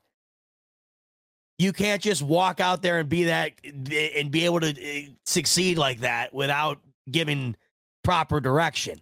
Some of these guys out on the field, I mean, for Christ's sake, Rasul Dave or Rasul Douglas was, uh, he was, well, you didn't even know where Buffalo was a couple days ago. You know, it's just, that to me is is the overlooked aspect of McDermott. That's why it'd be very hard to get rid of him. But back to the question we were talking about earlier, there would be, the one thing to me would be, there is just something tantalizing about the thought of an offensive coach with Josh Allen. But then again, that is also me sitting back, neglecting the other side of the coin. That's why I said, if that happens, I who, who's my D C, right? Who's my D C? Because if you're just going to swap one problem for the other, then it's just, there's no point in doing it. If anything, it just adds additional problems, you know? But don't think for a second there's not some sort of leash currently on McDermott. There absolutely is. I, I, I understand he was given the extension. But the we talked about this when it happened. When that extension occurred, was very evident that the extension itself was a management move to kind of mask over the bullshit with Stephon Diggs and the narrative that this team was kind of faltering or whatever the hell else. It happened when it did for a reason. Things like... Things in a league like the N F L don't just happen for no reason. A lot of this shit's very calculated. They do a good job making it seem like it isn't. And that's not to say that they weren't deserving of an extension. Like, I mean, McDermott's been a very, probably, my God, McDermott's the winningest head coach through the, the amount of games he's coached in in, in in team history. And he is easily this team's best coach after Marv Levy. You know? So... Like, yes, he was, him and Bean were deserving of an extension, but it also, I'm not like trying to sit here and say they weren't, they shouldn't have gotten it. But what I'm saying is it doesn't mean they can't be moved on from if, if necessary. And there is a leash there. You miss the playoffs this year. I would I would say if you made me bet on it, if they miss the playoffs this year, they keep McDermott, they fire Ken Dorsey. However, if you go into next season and you miss the playoffs, or you make the playoffs and get bounced in the wild card, depending on how it looks, the way it goes, the way it feels, then the conversation to me really starts being had, and it potentially could be had. The conversation could be had, executed, and he's moved on from. But I think it's a very rare scenario this year that it would take for these Bills uh, to fire Sean McDermott. That scenario being if the Bill, and I mean, you know, not that it's all that rare maybe as we sit here today, but if the Bills finish with a losing record, the Bills finish eight and nine, maybe, maybe. But I think that the chess piece played, right, which has there has to be a play. If a team like the Bills has a losing record and missed the playoffs, there has to be a move. I think the move's Ken Dorsey's canned. I don't think you can Dorsey. You know, you're not going to can Dorsey and McDermott. And let me tell you why. You're not starting over with this team built the way it is, with no head coach, no offensive coordinator, and no defensive coordinator. You're not doing that. You're not doing that because a team that has been a perennial Super Bowl contender for X amount of years now, you're not doing that because they missed the playoffs once. You're making a move, that's for sure, and you one hundred percent should. You're not wiping the whole coaching staff slate clean. You're not doing that. You do that periodically. You do that over time. And to me, like, the easiest move would be, yeah, Dorsey. Because like I just said earlier, does it hinder the team to move on? I don't think it does. However, does it hinder the team to move on from McDermott? To me, the answer is yes. This defense, people are, people are not giving enough respect to the Buffalo Bills defense. I'm not talking about opposing teams or coaches or whatever. This freaking fan base. This fan base, as it stands, is not giving enough respect to this defense and Sean McDermott's role in this defense. Our biggest question this year was, was it Frazier or was it McDermott? And McDermott's got to go out and prove to us this year that he is the defensive mind that made him worthy of being a head coach. He has done that. He has one hundred percent done that, and he has done it in a very unfortunate situation where you lose easily the best player on that defense, and in my opinion, the second best player on this entire team. You lose an all-pro cornerback. You lose Daquan Jones, who is looking phenomenal. You, you don't have a cornerback, too. You're continuously losing guys for a game or two here, right? Ed Oliver, Greg Rousseau, A J Epinesa, Von Miller. Like, it is a rotating door on this defense everywhere. And like I said, and I'll say it again, this defense has been the reason this Bills team has been capable of winning every single one of the games they've been involved in this season outside of the Patriots game.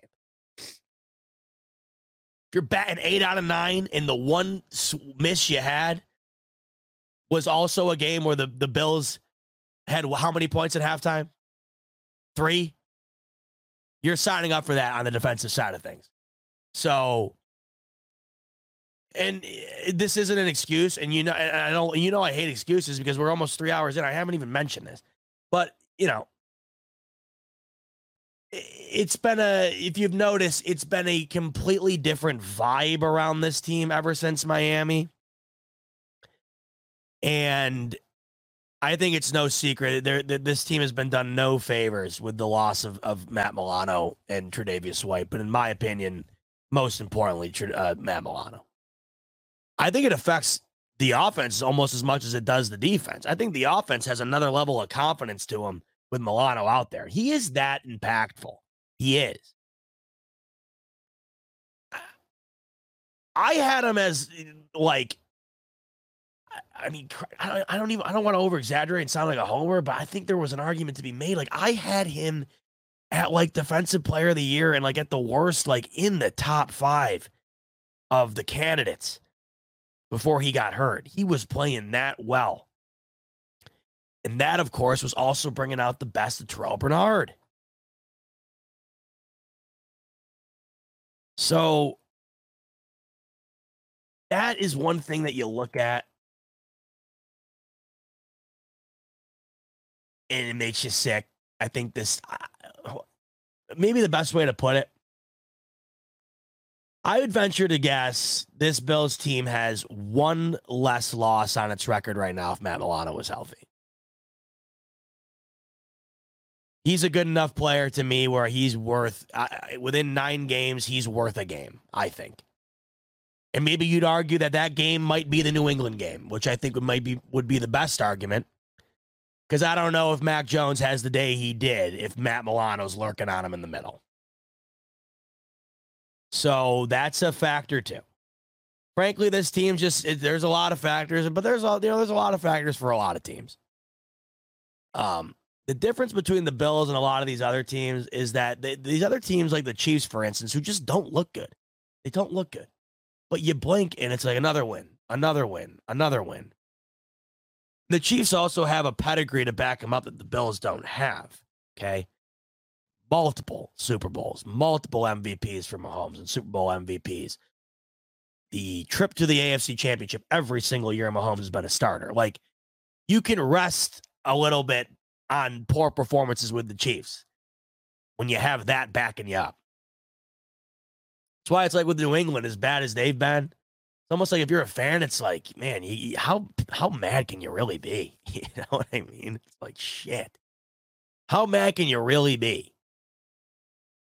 Tell you what, I've been looking over in the corner a little bit throughout the night here at this Jets game and watching Zach Wilson a little bit. He has come a long way. Going up against him in a couple of weeks isn't going to be like going up against him was in week one. I think that probably speaks for itself because of how, uh, you know, thrown to the wolves he was in that game, but significantly better in every facet ever since that Chiefs game.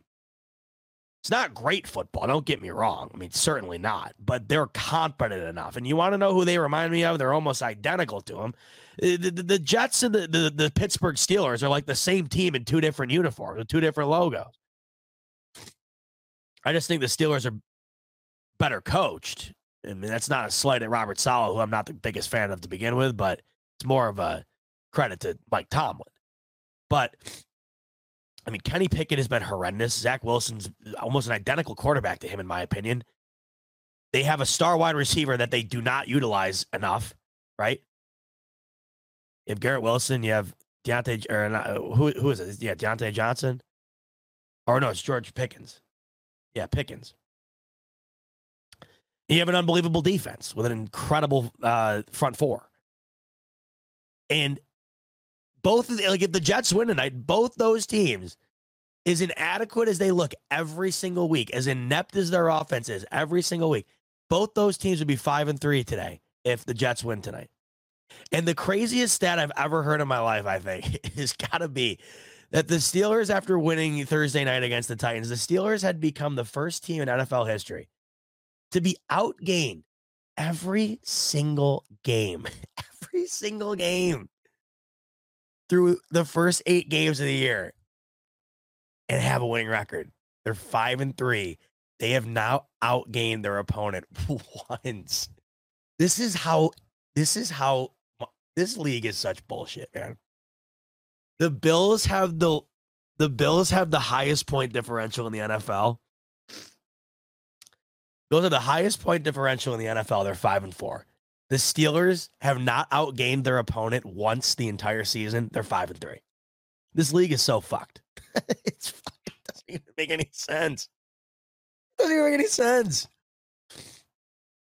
How is it possible? It's like, what?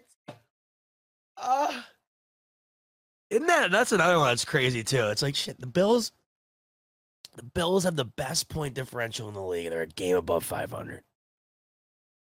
I mean, obviously, you know where the majority of that point differential came from, but it's still when you when you say it the way it when you say it that black and white, it's like Jesus, it's crazy.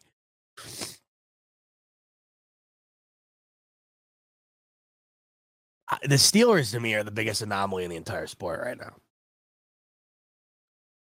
Question is, if the Bills play them today, I don't even know how I'd feel about that game. They just find a way to win. It is the weirdest thing.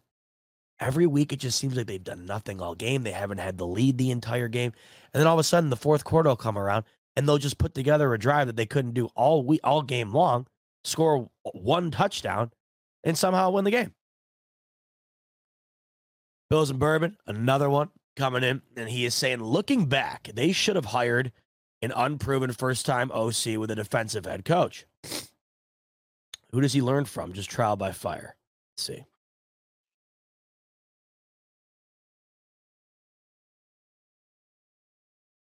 I see what you're saying. I don't regret anything about what they've done. Like, I wouldn't I wouldn't go back in time and change the hiring of McDermott. I wouldn't go back in time and change the Brian Daboll situation, because, like, what you're getting at here is, oh, they should have never hired. I see what you're saying. No, okay, that I agree with.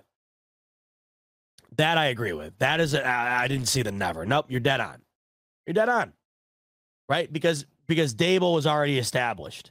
Already established. But I, I remember talking to, um, remember talking to Matt Barkley at the time, um, and Devin Singletary at the time last year, last summer. And I had asked them about Ken Dorsey, and above the fact that they told me that he was like a real Spitfire type guy, because at the time we didn't really know shit about Ken Dorsey. And then, of course, you saw him explode in the Miami game last year, and I remember thinking, oh, my God, that's what they were talking about. You didn't even know that guy could do that. He looks like a scrawny math teacher. And he was just absolutely having a fit up in the booth. But I remember them, I remember talking to them about Ken Dorsey, because I was very interested about their thoughts on him replacing Daboll and, and, and why he's replacing him, and uh, if he thinks he's, uh, you know, adequate. Above all, you know, like, do I think, do you think it's going to be a good fit? And they all said that they had a great relationship with Ken Dorsey. I mean, Barkley told me that Allen had a great relationship with Ken Dorsey. Uh, you know, Matt himself seemed to really like him. You know, De- Devin didn't really have, I mean, nobody had anything bad to say. Everybody seemed to say that they, they, all, they all seemed to really like him. Um, so what I get at now is that I don't think it was ever a matter of not liking him or not thinking he was good for the job. I think at the time they had felt, we have a good thing going here. We should promote within the building and not bring out and bring anybody from the outside, because we got a good thing going internally here. That's what I think the mindset was. I think Josh Allen was comfortable with Ken Dorsey. And I think Josh Allen, you know, probably wanted to be around somebody that he already knew and had a relationship with, because he had already built a great relationship with Daboll and probably didn't want to start over. Here's where I think we are today.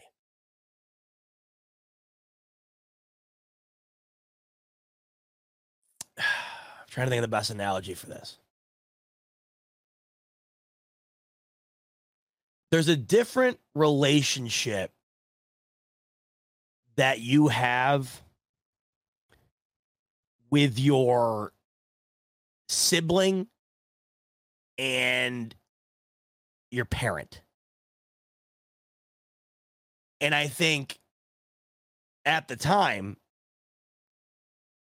Daboll's like your parent. He's your coach telling you what to do, when to do it, run this, run that, execute this, and he's in your face if you don't, right? The quarterback coach, to me, probably feels more like a buddy-type coach. I mean, yeah, he's definitely coaching you up, helping you out when where needed, you know, little things. But I'm guessing that relationship is more of a free-flowing, fun relationship than it probably is with your O C. And that's probably the way it should be. And I think that's probably the way it is across the sport. I think that relationships change when the sibling all of a sudden becomes the parent. I'm imagining that the relationship between Dorsey and Allen today is probably a bit different than it was when Dorsey was his quarterback coach. And that's not a slight at Allen or Dorsey. That's just the nature the nature of of of of life. I think you have a different relationship with somebody based on the setting that you're in with them, right? You all remember, well, not that it's right, but you all remember when you saw the substitute teacher in class when you walked in on a Monday morning and you felt, you were like, oh, uh, thank God, right? Remember walking into class and you see the substitute teacher. Maybe it was one that you, I remember I, we had a couple that I loved back in the day. Mister Orlando, oh my God, I loved him. There were these subs that would, were like recurring subs. They would always be in the building, it felt like, and they were always filling in for somebody. And you loved it because, one, either you really liked the, the, liked the substitute teacher and you did something fun when they were in, or if you didn't really know them, most of the time, you weren't going to do shit that day. You were just going to either like, do a fun activity or watch Bill Nye. You know what I mean? Like, it was great. Yeah, well, you had a different relationship with the substitute teacher than you did with the main teacher. You know? I mean, I remember even back when I was playing lacrosse, you had a way different relationship with the assistant coach than you did with the head coach. It was always like that. And it's got to be that way even at the highest level. So I'm wondering now if the relationship's a bit frayed because of the power structure. That's what I wonder. I think at the time it made a lot of sense, and I remember advocating for it. And I and I look back, and I don't I don't disagree with any of the points I had in pursuit of the hire at the time, because I had felt exactly the way I had just kind of articulated it, where I had said, it makes sense having a good thing going, promoting within the building. Allen's comfortable with the guy. He likes the guy, et cetera.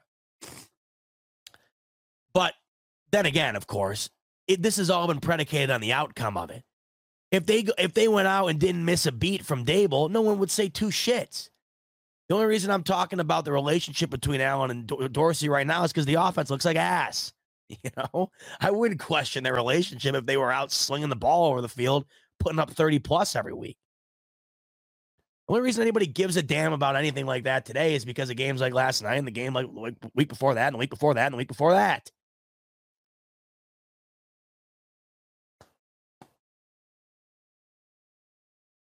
Once again, though, and I say this every time, because the e- it's it's easy to,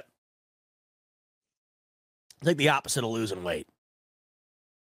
You know, gaining weight's easy, losing it's hard.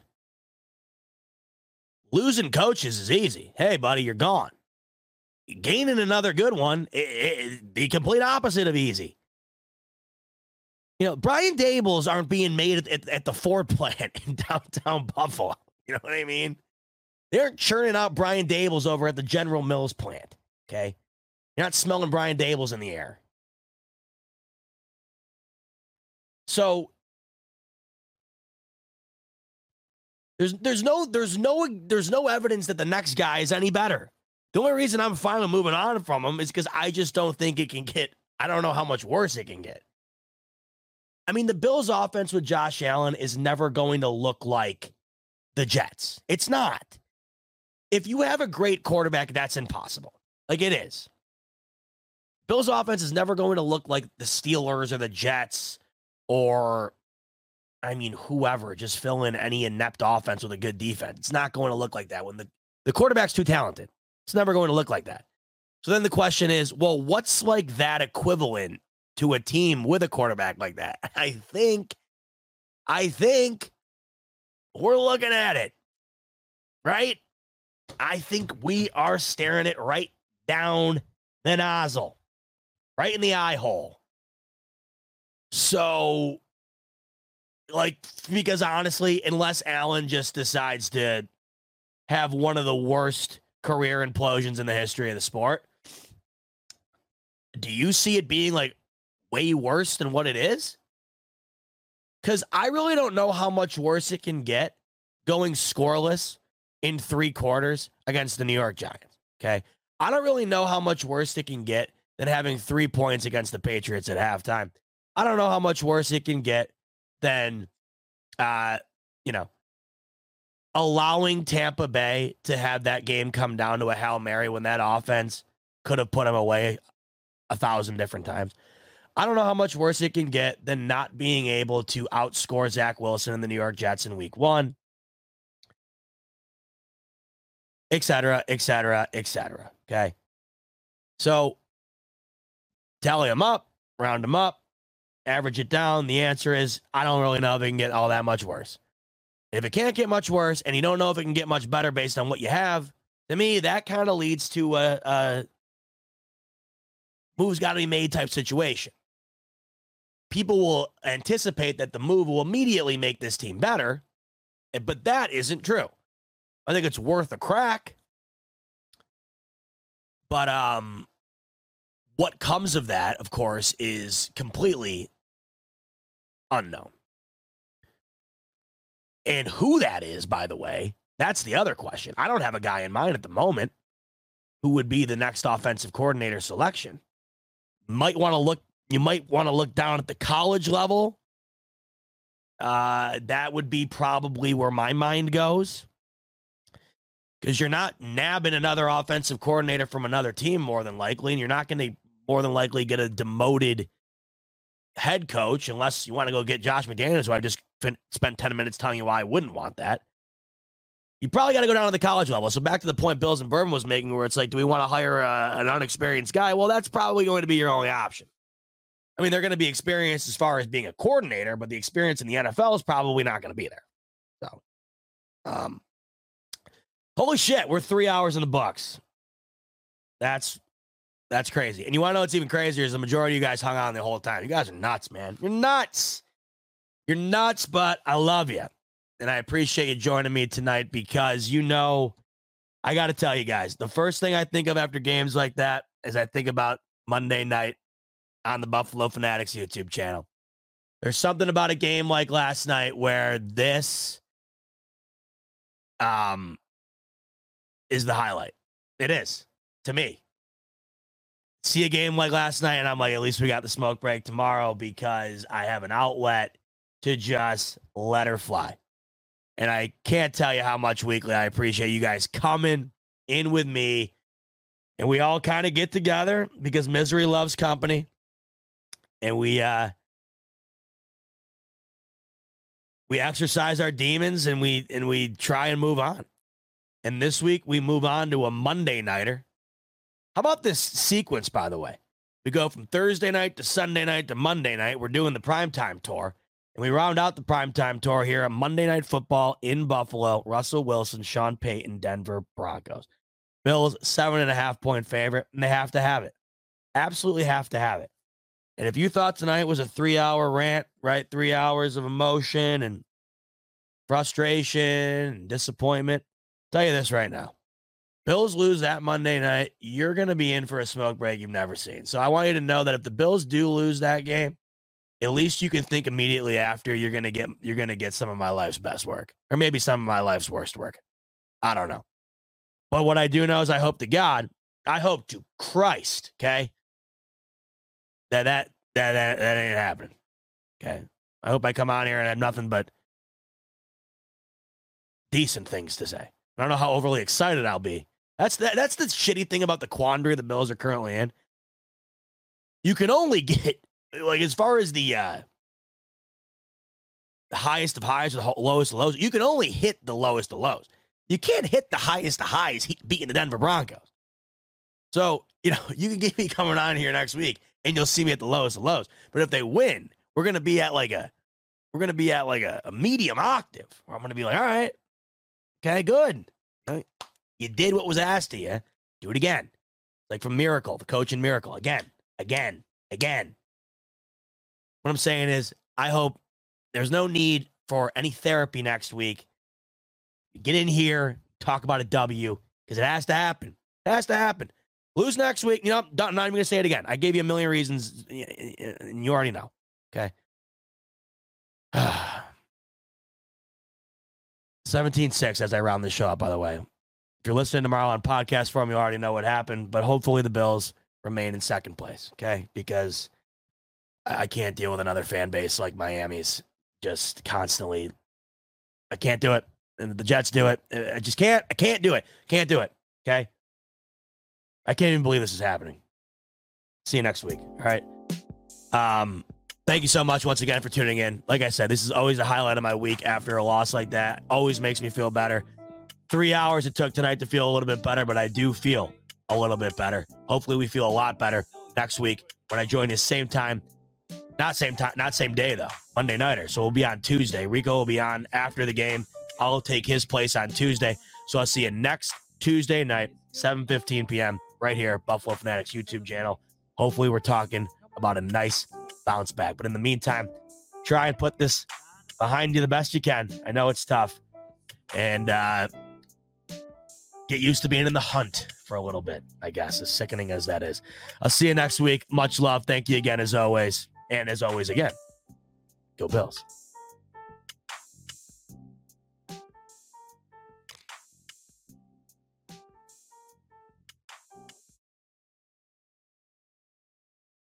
This is the story of the one. As head of maintenance at a concert hall, he knows the show must always go on. That's why he works behind the scenes, ensuring every light is working, the H V A C is humming, and his facility shines. With Grainger's supplies and solutions for every challenge he faces, plus twenty-four seven customer support, his venue never misses a beat. Call quick grainger dot com or just stop by. Grainger, for the ones who get it done.